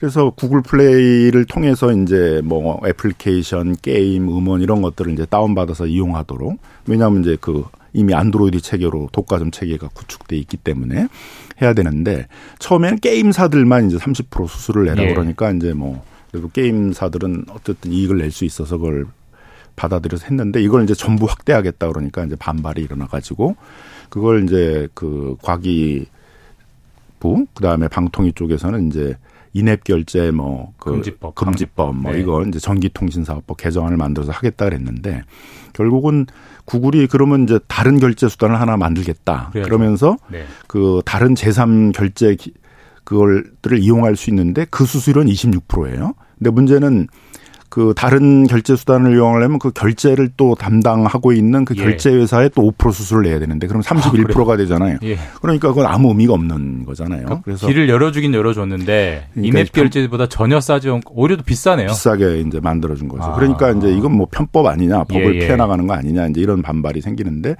마침 이제 그 미국의 캘리포니아 주에서 이 문제 가지고 이제 재판이 있었어요. 그래서 30%의 수수료의 그 어떤 가격 문제는 뭐 반경쟁 행위로 규제를 하질 않는데 네. 다만 이제 다른 결제 수단을 이용할 수 있다는 홍보를 해야 되고 예. 그 다른 결제 수단을 이제 링크를 해줘야 되는데 아웃링크라고 하잖아요. 네. 아웃링크를 해줘야 되는데 그걸 안 한 것은 이제 반독점 행위다라고 해서 제재를 어. 했어요. 그래서 우리도 사실 이제 공정거래위원회가 만일 이 문제를 다뤘다 그러게 예. 되면 이제 뭐 요걸 이제 anti-steering이라고 그러는데 이제 네. 이 키를 조정하지 못하게 이제 막았다라는 건데 그러니까 이건 이제 당연히 그 반독점 행위로서 뭐 불공정 행위로서 이제 과징금 처분이나 이런 것들이 가고 제재를 했을 텐데 그 제재가 이제 안 되고 있는 상황이 이제 계속 가고 있는 그러니까 것이죠. 우리 정부가 안 하는 겁니까? 아니면 법이 없어서 못 하는 겁니까? 그러니까 결국 방통위하고 이제 예. 공정위가 예. 이제 서로 아. 우리 영역에서 다뤄야 된다라고 이제 다툼을 하다가 예. 방통위 쪽에서 이제 우리가 법으로 해결해 보겠다 그랬는데 이제 법은 바로 무력화돼 버렸고 아. 결국 이제 행정이 개입을 해서 조사를 하고 뭐 과징금 처분 같은 제재 같은 게 따랐어야 되는데 그런 게 지금 안 이루어지고 있다 보니까 이제 그런 굉장히 과도한 수수료, 다른 결제 수단을 이용하지 못하게 하는 이제 이런 문제가 계속 나오고 있고 이 문제에 대해서 뭐 출판협회 같은 데들은 이제 한국에서 소송을 제기를 했고, 예. 그러니까 미국 같은 그런 내용에 뭐 애플리케이션 이제 출판협회는 어떤 문제를 제기하는 겁니까? 뭐 출판협회도 이제 지금은 책으로 네. 출판되는 게 아니라 이제 그 모바일로 아, 책을 보는 것들이 많잖아요. 그럼 마찬가지로 이제 고객들이 그 모바일로 된 책 그걸 네네. 이제 하려면 다운을 받아야 되는데 그럼 구글 플레이로 하게 되면 또 30%를 내야 되니까 예. 그건 너무 과도하다. 출판사 입장에서는 정상적인 영업이 불가능하다. 이렇게 이제 되는 거죠. 그래서 마찬가지로 다른 결제 수단을 이용할 수 있도록 홍보를 하고 다른 결제 수단을 이용할 수 있도록 링크를 해 줘야 음. 되는데 그런 걸 하고 있지 않은 것들이 이제 유법한 행위다라는 걸 다투고 그러니까 있는 우리도 거죠. 지금 이제 인앱 결제 방지법이라는 법이 법을 시행을 했지만 구글이 그걸 그걸 우회하는 방법을 하면서 그 법 자체가 사실상 무력화되려고 그럼 지금은 새로운 법을 만들어야 되는 거예요? 아니면 법을 만들지 않고도 정부가 의지만 가지면 미국처럼 개입해서 행정 조치를 할 수 있는 거예요. 그렇게 하려면 이제 공정거래위원회가 이걸 이제 그 독점 음. 남용 행위로 조사를 해야 되는데 네. 그 동안은 이제 뭐 방통이나 뭐 과기부 아. 쪽에서 자신들이 해결하겠다 법으로 음. 이렇게 하다 보니까 그쪽에서 이제 다루고 있었는데 이제 공정위가 어, 다시 이 문제를 조사를 해서 예, 제재를 하거나 하는 이제 그런 용도로 가야 되는데 또 최근에 이제 윤석열 정부에서는 또 공정위가 좀 가능하면 활동을 좀 줄이고 예. 뭐 자율 규제 뭐 예. 이런 거로 하자 이렇게 하다 보니까 예. 예. 공정위가 적극적으로 나서고 있지는 않은 상태입니다. 그러다 보니까 이제 굉장히 이제 피해를 보는 업체들이 많은 거잖아요. 뭐 게임사도 있고 네. 음원사도 있고 뭐 애플리케이션 개발사도 있고 출판사들도 있고 다 영향을 받게 되는데 그래서 이제 애플리케이션 개발사들은 한국에서는 이런 문제를 제대로 잘 해결을 못하는 것 같다. 한국에 있는 음. 법원이나 이제 공정거래위원회가 그래서 미국 가서 우리도 소송을 하겠다. 그래서 예. 이제 뭐 준비를 하고 있다고 이렇게 이제 얘기를 하고요. 근데 사실 이게 그 구글, 애플도 마찬가지입니다만은 그 운영 체제에 따라서 특정한 앱은 사용하지 못하게, 뭐 특정한 어플은 못하게 하는 그런 문제도 사실 일종의 독점이라고 봐야 되지 않습니까? 그렇죠. 이제 그걸 이제 multi-homing 제한이라고 이렇게 얘기를 합니다. multi-homing. 예. 그러니까 네. 쉽게 이야기하면 여러 그 음. 플랫폼들을 이용할 수 있게 해야 되는데 우리 플랫폼만 이용하게 만들면 이제 그게 독점 문제가 되잖아요. 음. 그래서 그 multi-homing 제한을 이제 못하도록 이렇게 이제 하고 있는데 한국에서 구글이 대표적으로 문제가 된 게 이제 구글 플레이를 통해서 게임들이 이제 주로 많이 다운되잖아요. 예. 이제 그러다 보니까 한국에서도 그런 앱 마켓을 이제 만들기 위해서 3개 이동 통신사하고 삼성전자가 이제 원스토어라고 예. 하는 토종 앱, 앱마켓 앱마켓을 만들었죠. 네. 이걸 이제 무력화시키기 위해서 구글이 뭐 넷마블이나 이런 게임사들한테 구글 플레이를 통해서만 게임을 출시하라. 음. 그러면 뭐 해외 진출이나 이런 걸 도와주고 음. 구글 플레이에서 이게 노출이나 이런 것들을 위쪽으로 가서 음. 유리하게 해주겠다. 이렇게 한 것이죠. 그래서 요게 이제 또 걸려서 한 400억 정도의 과징금 처분을 지금 구글이 맞은 상황입니다. 우리나라에서 맞은 거예요? 그렇죠. 공정거래위원회가 음. 과징금 처분을 한 것이죠. 근데 이게 뭐 아까 뭐, 뭐, 뭐 어떤 행위는 과징금이 뭐 몇천억 원, 어떤 거는 몇백억 원 사실 적지 않은 금액이긴 한데 구글에 이걸 실질적인 막을 장치가 됩니까? 너무 금액이 구글이 버는 돈에 비하면 세 발의 피라는 그렇죠. 생각도 들고. 뭐 금액 과징금 처분에만 예. 가지고는 한계도 있고 또 문제가 되는 건 조사하는데 시간이 많이 걸려요. 음. 지금 이제 이 멀티호밍 제한 이걸 위반을 했다. 예. 어, 그래서 이거를 조사를 시작한 게 2018년경인데 처분이 떨어진 건 2023년에 와서 지금 아, 처분이 됐잖아요. 5년이 걸렸네요. 예. 그러니까 보통 하나 조사를 하는데 막 예. 4년, 5년씩 걸린단 말이에요. 그럼 그 예. 사이에 이미 뭐 구글 유튜브는 수익 다 취했고 뭐 시장 네. 지배력을 다 확장시켜 놓고 독과점 네. 체계를 이제 구축을 해서 진입 장벽을 다 만들어 놓은 상태가 돼 버리잖아요. 그래서 이런 사후적인 제재 방식으로는 한계가 있다. 음. 그래서 전 세계적인 경향은 뭐냐면 독점 플랫폼들을 사전에 지정해 놓는 거예요. 음. 그래서 뭐 구글 뭐 페이스북, 뭐 아마존 주로 음. 이제 가파라고 하는 이제 그런 예. 빅테크가 중심이 될 거고, 뭐 한국에서는 거기에 네이버, 카카오 정도가 네. 될 텐데, 그럼 이제 그런 걸 사전에 지정해 놓고 그 사전 지정된 독점 플랫폼들이 이제 이 독점 남용 행위를 하지 못하도록 금지 행위들을 정해놓는 거죠. 뭐 대표적인 게 이제 자사 우대라고 그래가지고 네. 자기 플랫폼에서 출시하는 이제 것들만 이용을 뭐 해라. 아니면 그걸 알고리즘을 조작해가지고 이제 그 우대하는. 이제 한국에서 최근 문제가 된 건 카카오 모빌리티가 이제 자사 가맹점인 카카오 블루 네. 이게 배차 몰아주기를 해서 일반 택시들은 잘 배차가 안 되고 아마 뭐 택시 이용하시는 분들은 많이 느끼실 거예요. 뭐 일반 택시 호출하면 잘 안 되고 카카오 블루 이런 거를 해야 되는데 그건 또 돈을 이제 많이 좀 내야 되잖아요. 그래서 이제 이런 것들이 전형적인 자사 우대 행위인데 그런 행위들을 이제 못하도록 한다든가. 그러니까 비유하면 우리도 사실 예전에 재벌 규제할 때 뭐 자산이 얼마 이상이고 이런 이런 요건을 갖추면 대기업 그렇죠. 집단 예. 재벌이다. 그리고 그 재벌은 뭐 순환 출자하지 말을 사전에 다 이제 막아놓는 거잖아요. 예. 그런 식으로 접근하자는 그렇죠. 거죠. 그렇게 접근을 하자는 거죠. 이제 재벌 규제를 예. 사후적으로 하려고 그러니까 굉장히 어려우니까 예. 이제 상호 출자 그 집단 그다음에 뭐 공시 대상 그 규제 집단 뭐 이렇게 이제 재벌 집단들을 규정해 놓고 그 것에 따라서 사전 금지 행위를 두듯이 그런 이제 사전 금지 행위를 두자는 거고요. 근데 그런 법이 없나요, 지금은? 그래서 유럽은 이제 2023년 5월부터 이제 디지털 시장 액트, 그러니까 디지털 시장법이라는 걸 시행하고 있고 그 독일은 2021년에 공정거래법을 개정해서 그런 걸 시행하고 있고 우리나라는 우리나라는 이제 논쟁만 하다가 지금 한 3년을 와가지고 아직 법을 못 만들었는데 이번 이제 정기국회 때 중요하게 전국기구에서 이제 논의해야 될 내용 중에 하나가 음. 이 독점 플랫폼에 대한 규제법 논의를 이제 해야 그 됩니다. 그 논쟁이라는 게 규제를 하면 안 된다, 해야 된다. 규제 자체의 논쟁입니까? 아니면 그걸 어느 기관이 맡을 거냐 이런 영역 싸움의 문제입니까? 뭐둘 다가 있죠. 그러니까 어. 뭐 플랫폼은 혁신인데 왜 그걸 규제해야 되느냐. 음. 그 혁신을 통해서 만들어진 독 독점을 그대로 놔두게 되게 되면 새로운 혁신들이 못 일어나니까 그런 독점들을 빨리 깨주거나 규제를 해줘야만 새로운 혁신들이 일어난다라는 이런 이제 철학적인 문제들도 있고 음. 그걸 어느 기관에서 다뤄야 되느냐. 음. 공정위는 사실 잘 뭐 플랫폼이나 알고리즘 모르는 거 아니냐.